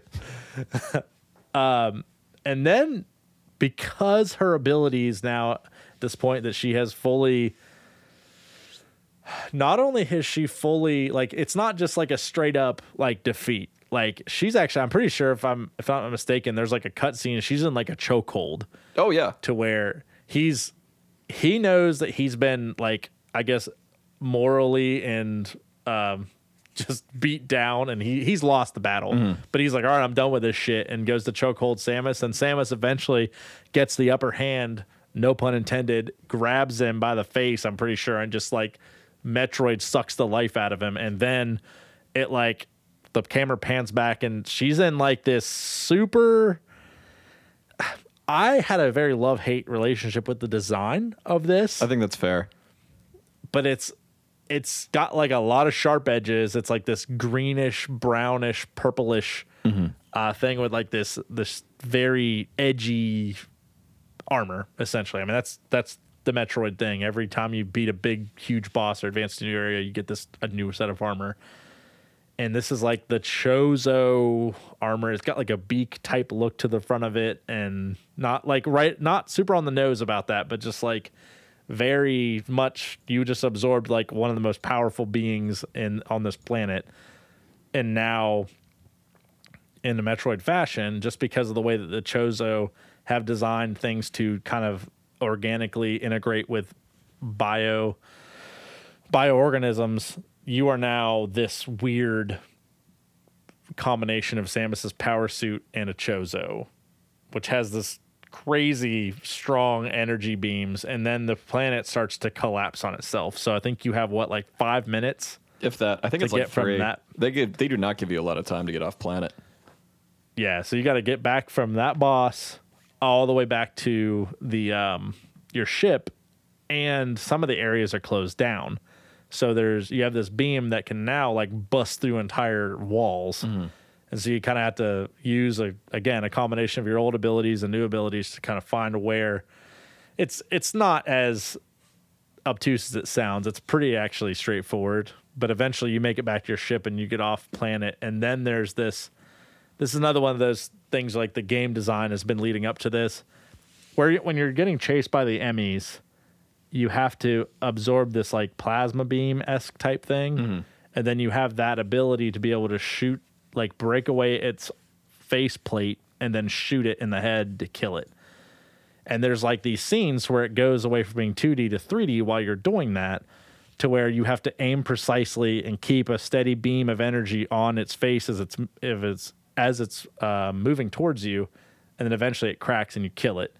This has like that same thing to where it's there's this big giant. Uh, the X had possessed um, Raven Beak, and now he's like this giant. I don't even know what type of monster he is. It almost looked like Kraid, which was sort of weird. It's yeah, like- you're right. It did. It's a big old Kraid alien. Um, and maybe it was just a size thing. Yeah. I don't know because a lot of those things had that weird like Ridley beak almost. I think that was intentional, by the way. I, I don't know if we should talk about that. Like whenever you'd fight like the warriors, whenever you'd get the the counter on them, Mm-hmm. and like you get up close to them, like all their faces would come out and they'd have those like teeth. Yeah, yeah, yeah. and it they all looked like Ridley's, and I was like, ah, that cannot be uh, an accident. That's But- interesting. I didn't think about that. yeah. So, but anyway, so there's this final scene where we have to do this once again and try to use like all this energy to beat this creature back down and kill it. And then the planet's collapsing on itself. You end up killing the creature. You jump in your ship. And then this is where I want to talk about, like, spend the time talking about it. Sure. The there's an X parasite that's possessed Quiet Robe, mm-hmm. and it appears in Samus's ship, and it allows itself to be absorbed into Samus, supposedly neutralizing that that ability that she had gained from. It definitely neutralized the ability she gained from um, uh, uh, Raven Beak, but this is where the game leaves you kind of like iffy. Is at this moment, does that neutralize all of her Metroid abilities? Or does it just neutralize what she gained from Raven Beak? So Because the X Parasite have the ability to count like contradict Metroids. But I don't know. The game is really ambiguous on as to what really happened there. So I had a slightly different interpretation of what was happening in that last scene. So to go back to the boss fight with Raven Beak, he's got you in a chokehold, and there's a moment where it looks like if Samus doesn't die, she comes very close to death, where she passes out, her helmet goes blank, and that's when her abilities fire up. And I thought in that moment the idea wasn't that she was absorbing any powers necessarily from Raven Beak, but when she came clo- that close to death, it triggered in these sort of latent Metroid abilities, and basically that Metroid DNA took over, and that's why her suit looks like that. And the reason I think that is that would mean that you know absorbing the next parasite from uh, Quiet Robe at the end would maybe neutralize that and bring it back into balance. So I would say that she's still probably hundred percent Metroid, um, but probably can't access those abilities unless you know you hit that point in the anime where your character's at the lowest point in their in their fight and needs to go Super Saiyan. I hate that too. There's we might not make it past episode one, folks. no, I mean that's that's a that's a good take. I, I hadn't thought about it like that. So I I don't know. I mean that's part of the one of the reasons I want to do this show is because we're gonna be able to talk about things like that that I definitely hadn't thought about. And I want to hear your guys' take too. So uh, we'll open up a Discord and we'll have, you know, if you want the invite, it's always going to be in, in the description of the episode down below. So click on it and join us and let's talk about it. We'll have a thread for every game that we discuss. And then we can just, you know, op- if you, you join this 10 episodes deep, I mean, we'll still jump in there and, and read and discuss. I mean, Most definitely. The wonderful thing about this is that these are all games that we love and probably will love forever. So we're happy to talk about any of them at any point. So, first thing I want to hear from people uh, what is Samus's DNA breakdown at this point? How much percent human is she? How much Chozo? How much Metroid? How much that bitch? she is 100% that bitch. I all right. could not agree more. So that's that's the story, and we we have beat on like the gameplay, the playability, the interconnectivity with the characters, like the creative elements, the technical. We've we've kind of broken down a lot of these things, and I want to hit on just a couple of the other points now that you have like a. I would say at this point anyone listening has a pretty good idea of what to expect from this game. For sure. Um, we've talked about a little bit about the like. I don't want to harp on it too much, but like touching on the creativity of the game, mm-hmm. the graphical component of this game is fantastic, and I think that I don't think it needs touched on a lot because if we have that many good things to say about it and we haven't talked about the graphics, it's because the game is so fluid and it's the graphics are very much suited to what the game is trying to do. It's not overly flashy. It's very pretty. It's very colorful, mm-hmm. and the world is exactly as pretty as it needs to be. It doesn't do anything the game doesn't need to do. Yeah, I, I would agree with that completely. And I think, you know, even in this day and age, you're somewhat limited by the Switch hardware. So don't go into it expecting it to look like any other like huge AAA game. What this game does incredibly well in its art choices um, is keep everything legible. On the screen, there's going to be a lot of things flying around all the time. And in some other games, I think it can be easy to lose track of your character or what's going on because there's too many flashy bits. And if you're a huge fan of Ori and the Blind Forest, I'm I'm sorry, but Oh my god. it's a great I game. game. It's a Oh great game, but I ran into this problem a lot while playing it. Is there is too much glowy shit on the screen at one time, and it became very hard to keep track of like what just killed me. Yeah, you're not wrong. Absolutely. and this game Uh, does such a good job keeping things frantic, but still uh, you're always aware of of what's going on. Yeah, and I think that again, that's just another point that they use to drive home how connected you are to Samus. Because if you think about Samus being in that 2D environment, she can't see everything. Like she's not an omnipotent being as to where she knows everything that's going on around her. Although you're controlling her and you can see those things, Samus would have such a limited scope as to just what's in front of her, maybe what her sensors are picking up. So if obviously that's a little bit you know ethereal and how you could you could frame what we're talking about. But this is another way that you can really connect with samus is that you're focused on the one thing or the few things that are happening in your environment that you can control you have access to or that you can actively lock onto to be able to take down. Yeah. so uh, that's a great point. I'm glad you brought that up. Um so we we play through the game we beat the game we we love the game we have a fantastic time with it and now i want to talk about where the how we played it and the way that we played this game. So when I played this game, we talked about I played handheld. We talked about how tight the controls were. You played on your machine on a TV um, or docked on the TV. I did a. We both played on normal mode right away. I'm pretty sure. Yep. And I 100% of the game. And did you? What percentage do you know that you if you finished or when you finished it? What was it at? I my first run was maybe forty percent. Like Okay. very, I didn't go out of my way for a lot of stuff. Um, I will say that uh, on my second playthrough, I hundred percented it. Um, but my yeah, my first time through, I was any percent, and I was so driven to get to the end of the game, I didn't want to take my time and go back and, and do a lot of backtracking. No, I, I and that, I'm glad that you actually played through it twice because I haven't completed my second playthrough yet. Um, let's uh, replay value. So it's like I want to I want to combine these things into two because I know the episodes actually run. I mean, obviously I don't have a timetable for these episodes. They could be an hour, they could be three hours. I really don't care. right. Um, But for the the replay value and your money to value ratio, you're actually really getting out of the, this game because, like, obviously, with everything we've talked about, I've uh, I feel like I've already gotten my sixty dollars worth, and I've only done one full playthrough of this game. Um, but I'm loving my second playthrough, and I'm still finding myself very attached to the environment. So, as someone who's completed two playthroughs, how do you feel about the replay value, and how do you feel? Do you feel you're getting your every dollar's worth out of this game? Yeah, I'd say. Look, I think just based on the amount of love and the quality of this game, if you did one playthrough, even though it's a short game, you know, I don't think I was taking a huge amount of time, and I I still came under eight hours. I think on my first playthrough. Um, just as a, a as a piece of media, you know, I I think it's of exceptional quality, and one playthrough is enough to get uh, your money's worth. But I I think there are so many chances to go back and find items that you didn't find before. A lot of little challenges. I really wish I had kind of done that in my first playthrough now. Um, because it really expanded the scope of the world and some of the most interesting like little puzzles were just figuring out how to get to you know this missile pod or this energy tank and spoiler alert you have to shine spark for those every time without fail um,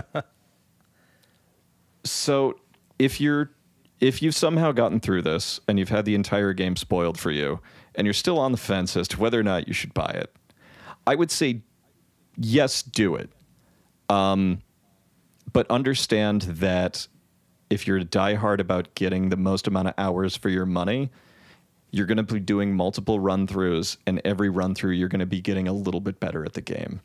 And if you feel like you're not being challenged, you can bump it up to hard mode. You can get your ass kicked like I did, and then you can set it down and tell yourself you're a scrub. well, and I think that like I, I know that you were you were building up to a joke there. I think there's like there's so much truth in what you were saying is that you know the game wants you the game is designed to be played on normal mode mm-hmm. it really is the first playthrough is designed to be played on normal and then it says by the way you know we wanted you to play this for the story because we they really i mean I, am going to go ahead and say this is the most story driven metroid game there's been it, it 100% is it, it's it's light it's digestible but it is powerful and it does exactly what it's trying to do mm-hmm. and whenever you play through this game on normal mode it incentivizes you to say, look, you just played through this whole game on normal. You got to that point in the end where you felt you had mastered those controls. Now take that and go back do it again and then really get intimate with it and really go back now that you're very intimate with those controls, play it on a harder difficulty. And then after you're done with that, you unlock fusion mode, which lets you go through it again where it's like one to two hits are going to kill you. So you need to be ultra precise. This game has a lot of replayability. And if you are a perfectionist and if you are a completionist, you're not going to be satisfied with a 100% normal run. Right. You want to be able to, you might be satisfied with the 100% run, but you also want to be able to beat it on fusion mode. And if that's you out there, you're going to get a lot of, of value for your money in this game. You have that ability to really maximize your, your uh, input on this. And I think that the game, just the way that we talked about it with our love for the game. And this is why I think it's important to to bring it up this way. We were able to identify why it was important to um, play and learn every mechanic and beat them to perfection to be able to to get to the end of this game. And if you can continue to take what the game was trying to show you and apply it to every difficulty and continue to improve and continue to be better, at what the game is doing, then that that's really what any game is all about. Mm-hmm. And this game does it perfectly. And you can because even having a quote unquote mastery of those abilities, I didn't finish the final boss without taking a hit, you know? Yeah. And I probably would get to the point if I played on fusion mode, I would need to do that. So I mean, this game has a lot of replayability and a lot of, of value in that playability, if you ask me. No, I think that's that's absolutely true. So, so go ahead. Oh no, go no, go ahead. No, I was going to move on to something else, so you you hit it. Go for it, man. Uh, I also was going to move on to something else. My my question was going to be, and this is something that I've sort of wondered as I've gone through my second playthrough. Um, you know, when the Metroid franchise started, obviously it was a genre-defining breakthrough. There was nothing else like Metroid out there, um, and that isn't the case anymore you know, Metroidvania is a is a really standard industry term, um, and it's been a, a, especially popular for indie developers um, to to create games that sort of work like a Metroid game. So, given that it's uh, you know much more common to see these kind of games, how do you think Metroid Dread stacks up against something like Ori or something like Hollow Knight? I think that I mean if we're if we're talking about those specifically, I could go into examples, but I think that we're probably asking in the in the term of like Metroidvanias as a genre as a whole. Mm-hmm. Um, I think that if you're if you're stacking this up against any of those, I think that Metroid Dread, and I actually touched on this point specifically in the review. Metroid Dread should be the new standard for Metroidvania games. Mm-hmm again, it doesn't try any new fancy tricks. It introduces character and story relevant ideas and it executes on everything that you were expecting in a Metroid game perfectly. And not just a Metroid game, but Metroidvania games. It, it, it reaches out to those other games and says, What do you do and how can we do it better? And without making it feel like they're stealing anything. Yeah. I didn't feel like there was a single moment in this game that I was reaching into another game and pulling something out of it. It just did everything the music, the environment, the character development, the story, the the just even down to the brightness of the screen and the, your options for the accessibility in the game were just perfect. And it just is made for everyone mm-hmm. because it is so it is made to present exactly what it's doing well and anyone can have fun with this.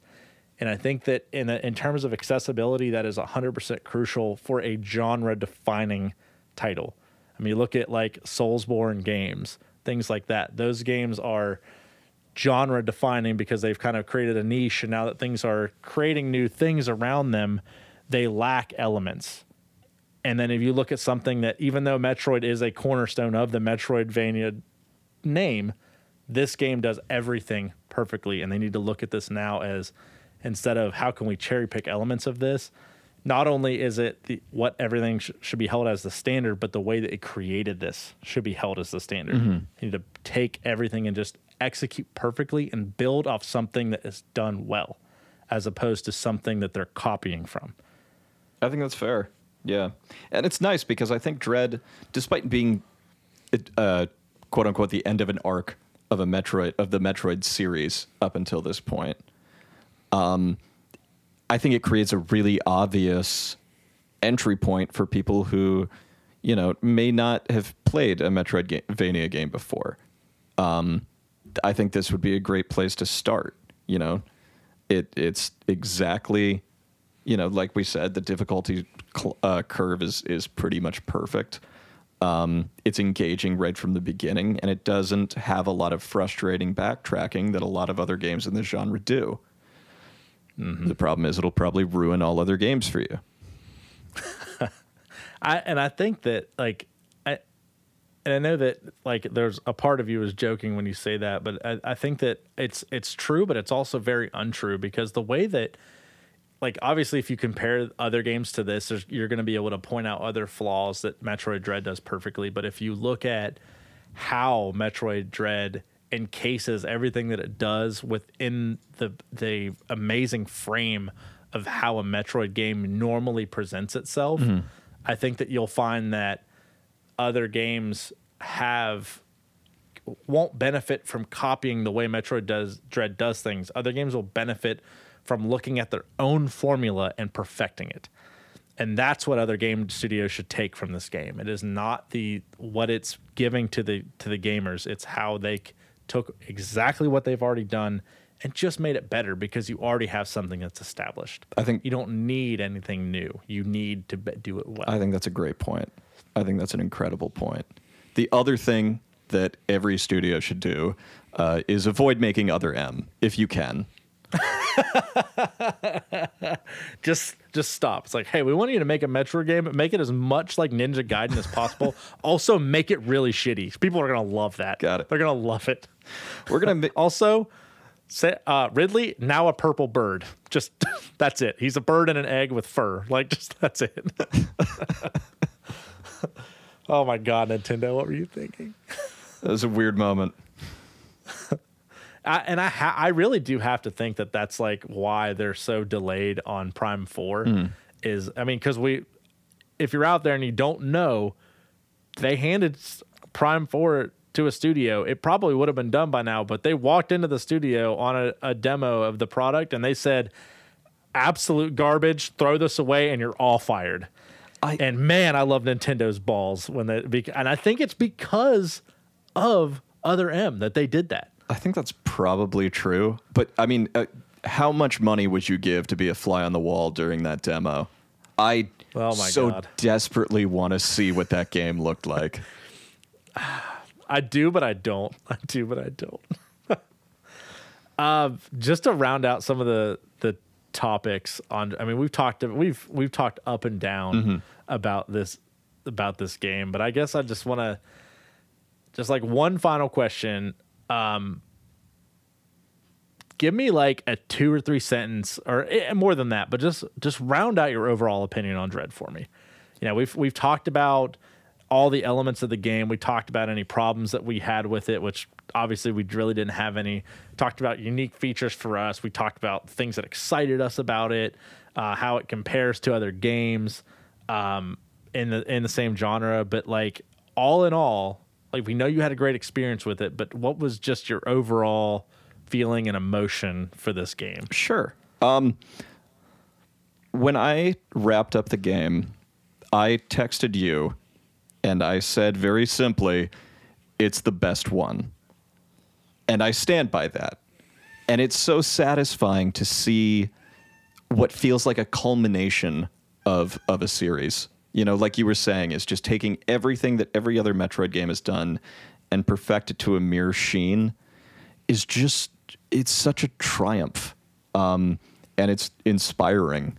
You know, like I I personally, you know, Nintendo puts out games that are generally very very high quality, um, and then maybe don't succeed in so many ways as as this game does. And you know, after such a long hiatus, um, it it felt like this was a passion project in a way that you don't generally see from a large first, uh, yeah, a large developer like Nintendo. It just, I cannot say enough good things about it.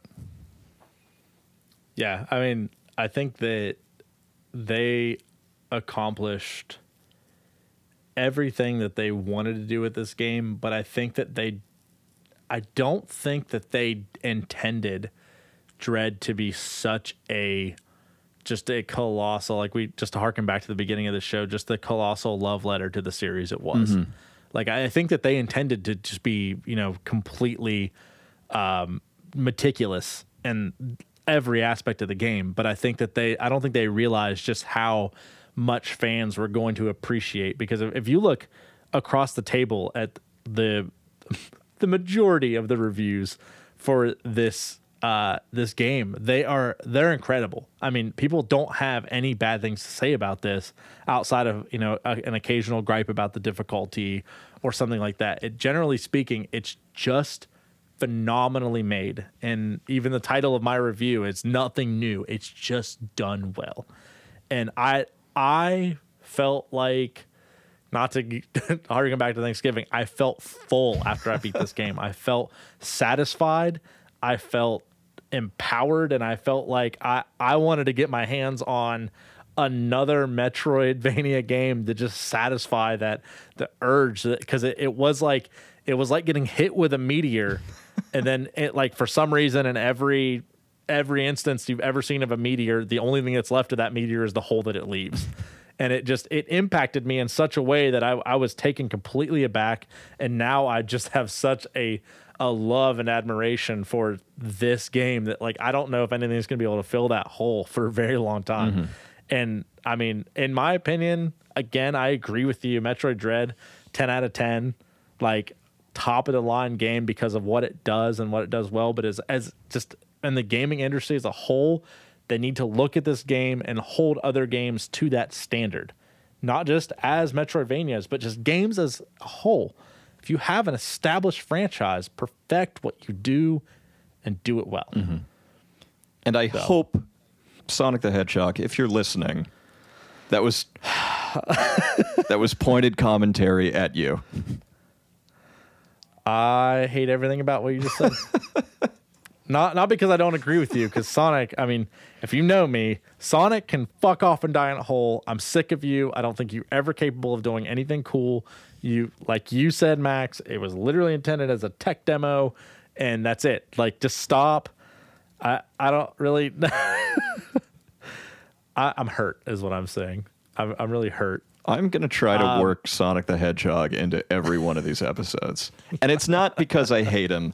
It's because I think he could do better. I don't believe that he will, but I think he could.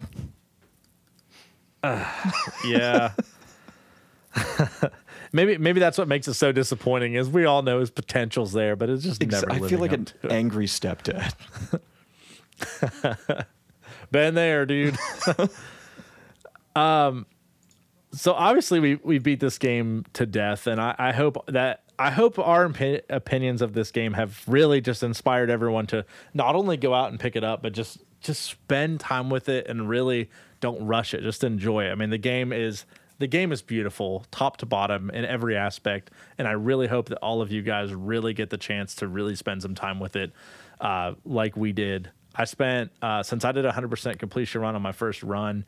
Um, I spent I think it was a little under 14 hours uh, with it, and that was a hundred percent completion, like I said. So um, I think that really, I think you guys are going to get a lot of enjoyment out of this. If you're listening, I think if you even touched this episode, um, you're either you know you're either visiting the show for the first time because it just came out, or you're coming back to this because you know who we are, or you just typed Metroid Dread and this popped up. I mean, any of those th- three things if you like video games, you're gonna you're gonna love this. I mean, it has something for everyone. If you know us, that means you're likely reaching out to us and you're you're friends with us, so you're connecting with us. We probably have something in common, so you're gonna like this game. If you just like video games and you search Metroid and you wanted to see what this game was about, you're gonna love it. Just go buy it. So I know you we've gotten our take on this, and this is this is the segment that I want to kind of round out every show with. Uh, second opinions. So, uh, eh, Max, you cool to jump into this? oh my god, yes. I am so excited. Nice opinion. Just one tiny problem with it. So, uh, naturally, the point of of this segment is obviously we just most of the games that we play here, we're probably going to have a nine out of ten review. Personally speaking, um, I'm going to go to Metacritic here, and I'm going to give you the user review score for like the overarching user review score for Metacritic. Um, and then we're gonna look at some of the the low end of the hanging fruit because obviously we're gonna be on the high end of these. Um, do you venture to take a guess, Max, as to what the average user score for Metroid Dread is? The average user score. I would say that it's pretty well received. I'd say uh, high eights. Like an eight Oh man, go ahead, take a guess. like an eight Take a eight guess. eight eight point eight. You are so close. Eight point seven. Okay. You were that. I don't know if you're ever going to beat that. Probably not. personally, that was a that was a good hit. Um, so 8.7 user score, obviously, like that's pretty good. The I think the Metacritic score is actually 88, so those those actually align pretty closely. Um, so what I'm going to do is I'm going to go down to here to.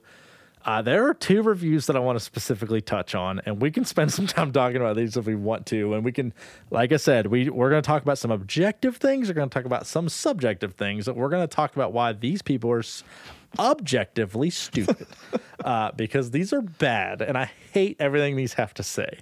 Uh, but if there are nuggets of truth in here, I want to dig them out and I want to discuss them with you. Sure. So we have our first one. It is it is a sixty, which I mean ultimately isn't their worst scores. But in light of the glowing review we just gave it, it's insulting. Yes. Uh, this is by Guardian, and the review says, "Perhaps I'm asking too much. We don't pry for depth from Mario as he rescues his princess, or ask what motivates Tom Nook in his real estate empire." Like pretty much all Nintendo's games, with their long legacies and perfect jumps, this feels good to play, and that should be enough.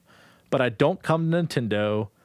I don't come to a Nintendo title for enough. I left Dread feeling that perhaps the real legacy of 2D Metroids will be the games it inspires rather than the games themselves. This review hurts my soul because it's almost the exact opposite of the way that we feel about Metroid Dread. Yeah. So right from the top, I spent so much time wondering about Tom Nook's motivations. I've lost sleep over it. that dude gives you a house interest free. You pay him back in dirt and shit, and he it makes no fucking sense. it's some sort of weird raccoon money laundering scheme, and I've lost sleep about it. Oh man. The other thing is that uh, one, I hope this game does go on to inspire games, and if there's a better game around the corner based on like what they pull from Dread, unbelievable. But that's because Dread has set such a high standard for games going forward. Yeah, uh, I think my my primary issue with this review is that it it says the game does everything well. Just very it, it subtly says this game's fantastic, but I just didn't like it. Is what this review really it really says. It doesn't give you any depth. It doesn't give you any creative improvements on the game. It just says that I like other Metroid games better. Is what it says, and that's not a good review. Like whoever wrote this I- I think I I like to think I like the idea of doing this segment because it lets me be subjective and just tear into people. Right. But the problem with this review is it's not a review. They're just saying I like games with depth like Mario. I'm sorry, what? Mario games have no depth whatsoever, so you can suck me right there. Uh, like you said about Tom Nook, that's a v- invalid point Yeah. uh, Nintendo games and their long legacies of perfect jumps. I mean, that's a valid point, but this game has all that, but encases it in a beautiful shell that has everything to offer, like a snow globe. Like there's just, it's just a perfect amalgamation of everything. And this this review ignores everything Nintendo put on the table for us and just looks at the idea that it's not their favorite 2D Metroid game that they've already predetermined to be better than this. Yeah. No, I think that's fair. Um, and and you know what? I think it was. It's been so long since we've had a Metroid game that we were due for a more stripped down sort of, you know, pure kind of greatest hits, which is what I think this is. You know, the the one before this for 2D games was Metroid Fusion. That game was weird as hell. It made some like really really bold calls in terms of like how it approached level design and um, putting the narrative much more like in your face. You know, so you got your innovation there. Um, are you looking for like a crazy departure for the Metroid series? You had that in 2002 when Prime came out. Like, yeah, I don't think every game has to be its franchise's Breath of the Wild. Yeah. Well, we, could talk about that later too. You're right. Uh, um, there's actually a worse review, but I don't want to talk about that one because I, there's not enough to it. It's like two sentences, and I feel like it would we would end up talking more about things we've already discussed if we hit on this one. So I'm going to actually go up one, mm-hmm. and we'll just do one more. It actually gives it a better score, coming in at a seventy percent. Called digitally downloaded is the is the company quote unquote that reviewed this, and it says, "I left Metroid Dread feeling quite conflicted about it. On the one hand, I do think it is fundamentally well designed, and the main gameplay element, the robot stalkers, the EMMI, are woven into the Metroid formula beautifully. On the other hand, that Metroid formula is getting long in the tooth, and Dread does not do nearly enough to revitalize it. Dread is fine. It's not just, or, well, that's what it says, but it should be. It's just not nearly memorable enough of a game that fans have been waiting so long for for years now. I picked this one to do instead of the 50 because I think this person understands, unlike the person before that we talked about, understands ultimately what the goal of this game was. Mm-hmm. And I think that they have just a bit of a contorted view because I think that they understand exactly like what this game did did well, but I don't feel like they took the time with it. I feel like they if that's your view on the game, you played it to review it. And you rushed it I think that's because this Uh, no, I think ahead. that's probably true. Um, and the other thing about that is that like you're comparing the game that we got, which is undeniably well made and has a thousand like small nuances to it that make it incredible, to what some hypothetical like you know like platonic ideal of what a Metroid game could be.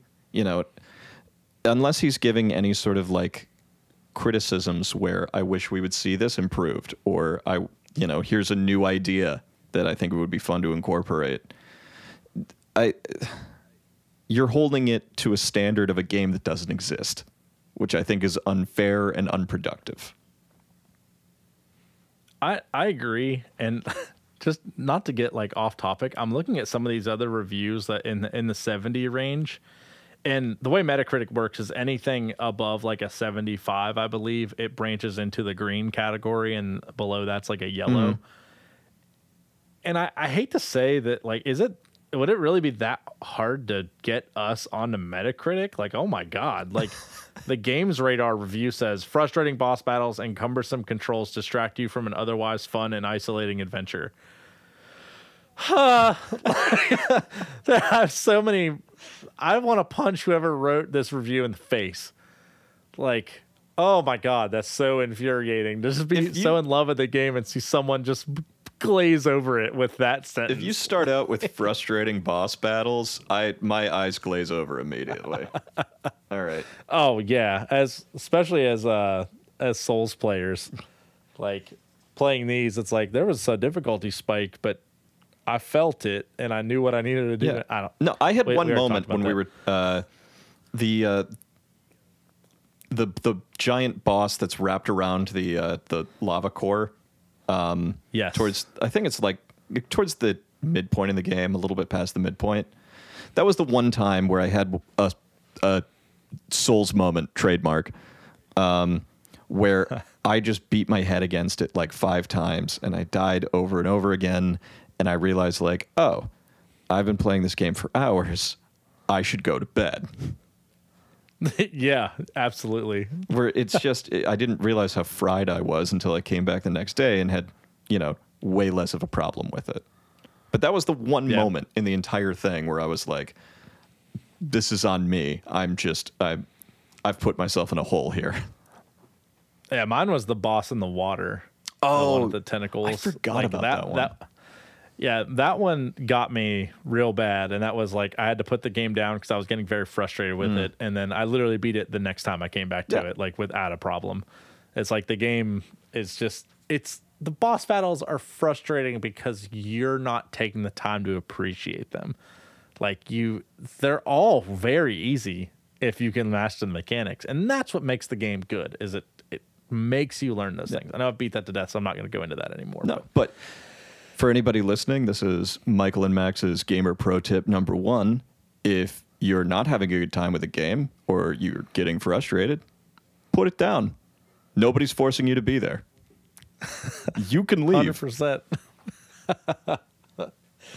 Uh, and I, I'm not going to segue off of that because I don't want to. I don't want you to have that same opinion of, of the show. But we have spent almost two hours talking about Metroid Dread, and honestly, I could I could continue to talk about it, but I'm just going to keep referencing the same exact shit over and over again because this game again it doesn't do anything new. It just does everything well, and I will post our review on in our Discord. Um, Max co I want I don't want to say co-authored, but definitely edited the review that I wrote. I didn't change much. It's I actually I'm very proud of the review, and I'm ha- I've never actually written a full fledged game review before, and I it's it's about three pages long. I had a lot to say. Um, obviously, we just talked about it for two hours. Um, but yeah, check it out. I'll post it in in the Discord once I get it sub, set up, and I'll probably have that set up here in the next few days. Which I'm not sure when this is being recorded to release time. It'll be out before this releases, so just click the link below to get access to the Discord. It's free. You just jump in there. You'll be able to read the reviews. We can start talking about Dread. We can talk about any other uh, episodes that are potentially out. Um, and not every episode is going to be for you. So if you see a game and you love the podcast and you want to listen to it, awesome. If you don't, dude, no harm, no foul. I'm not going to be offended. Uh, and that's like Max said, if you're here and you're enjoying it, great. If you're not having a good time, then like jump out. Like no harm, no foul. Life is too short to be listening to a podcast about a game you don't like. fact 100% uh, that being said though everyone that's listening thank you so much like this is 100% a passion project max and i I- i, I think it goes without saying have been subtly dancing around the idea of doing something like this for a very long time For sure. i mean our these types of conversations are literally what spawned max and i's friendship Um, so the ability just to put it in front of a microphone and then have that type of natural conversation between the two of us, we hope is something that everyone out there uh, loves and you guys want more of it. And if not, that's fine. you know, we want we want to hear your feedback. So what you know, we're gonna open up the Discord. Feel free to leave a review if capable in your in your iTunes or your your Google Podcast, whatever you use to listen to those shows. Um, I know not everyone out there has one, uh, but if we, you know, we'll open up social media channels for you to jump in there, leave a review, and you know, be honest with us. If if you think that we sucked, let us know what we can do better. Try not to be critical just to be critical. Like, let us know what we could do better because we really do want to improve. If you want to leave me a two star review. That's fine, but let me know what I can do to make that your next time listening a five star experience because that's really what I want. Um, but ultimately, what we want is to continue to focus on the games that we're passionate about. So if we don't get to something that you're really passionate about, I do apologize. But if we're not going to have an excellent time playing it, like we're going to have an excellent time talking about it, then we're probably not going to get there. And I don't say that to offend anyone. I just say that because I want to set a realistic expectation for what the show is going to be. Uh, Max, do you have anything to say on that? no, I think that's I think that's pretty much it. My my one hope from people listening to this show is one, you have some fun listening to people gush about a game that hopefully you love too. And that these kind of conversations make you think a little bit more the next time you're playing a game, and maybe you notice things about it that you wouldn't have otherwise, and can appreciate things um, uh, uh, from a from a deeper perspective. So we'd we'd love to hear about your experiences with Metroid Dread. We love the game. Um, I'd love to hear some opinions on it that weren't written by those two games journalists. Yeah, absolutely. And uh, like I said, if you if you have any uh, conversations that you want to open up, click the link down below in the uh, in the description. That'll give you access to the Discord. Feel free to interact. Feel free to comment, and not just about the uh, you know Metroid Dread itself. We'll have channels for like uh, discussions for the show. We'll have things just a general chat lobby. We'll have uh, hopefully as many people as we can in there interacting and, and talking about the you know the games that you guys love. And uh, we'll have suggestions in there for things we can do to get better. So if there's a, a, part of the show that you think isn't great or something you'd really like to see come to the show we're, we're willing to try anything out and discuss it with you guys. So uh, jump in there. Let's have this conversations uh, follow us on our social medias if they're available. You know, we're we're doing this post any of that uh, coming to fruition, uh, but chances are that th- those things will be available and out there. Uh, so if they are available and out there, just feel free to check. That'll just be post game content uh, podcast. So uh, shout out to Max for that name. I really, we really uh, we we'll, we'll, publish another episode sometime getting into you know the uh, the pre-show and you know how we we came up with everything that we we talked about today. But uh, thank you so much max for you know doing this with me. Thanks for enjoying dread as much as i did. And thank you for the conversation. This has been fantastic. Oh definitely. Uh, this was exactly what i had hoped it was be. So very excited about this. And i'm excited to see the next game that we talk about yeah. And on that note, we will catch you later. Thanks again, Max. Thank you.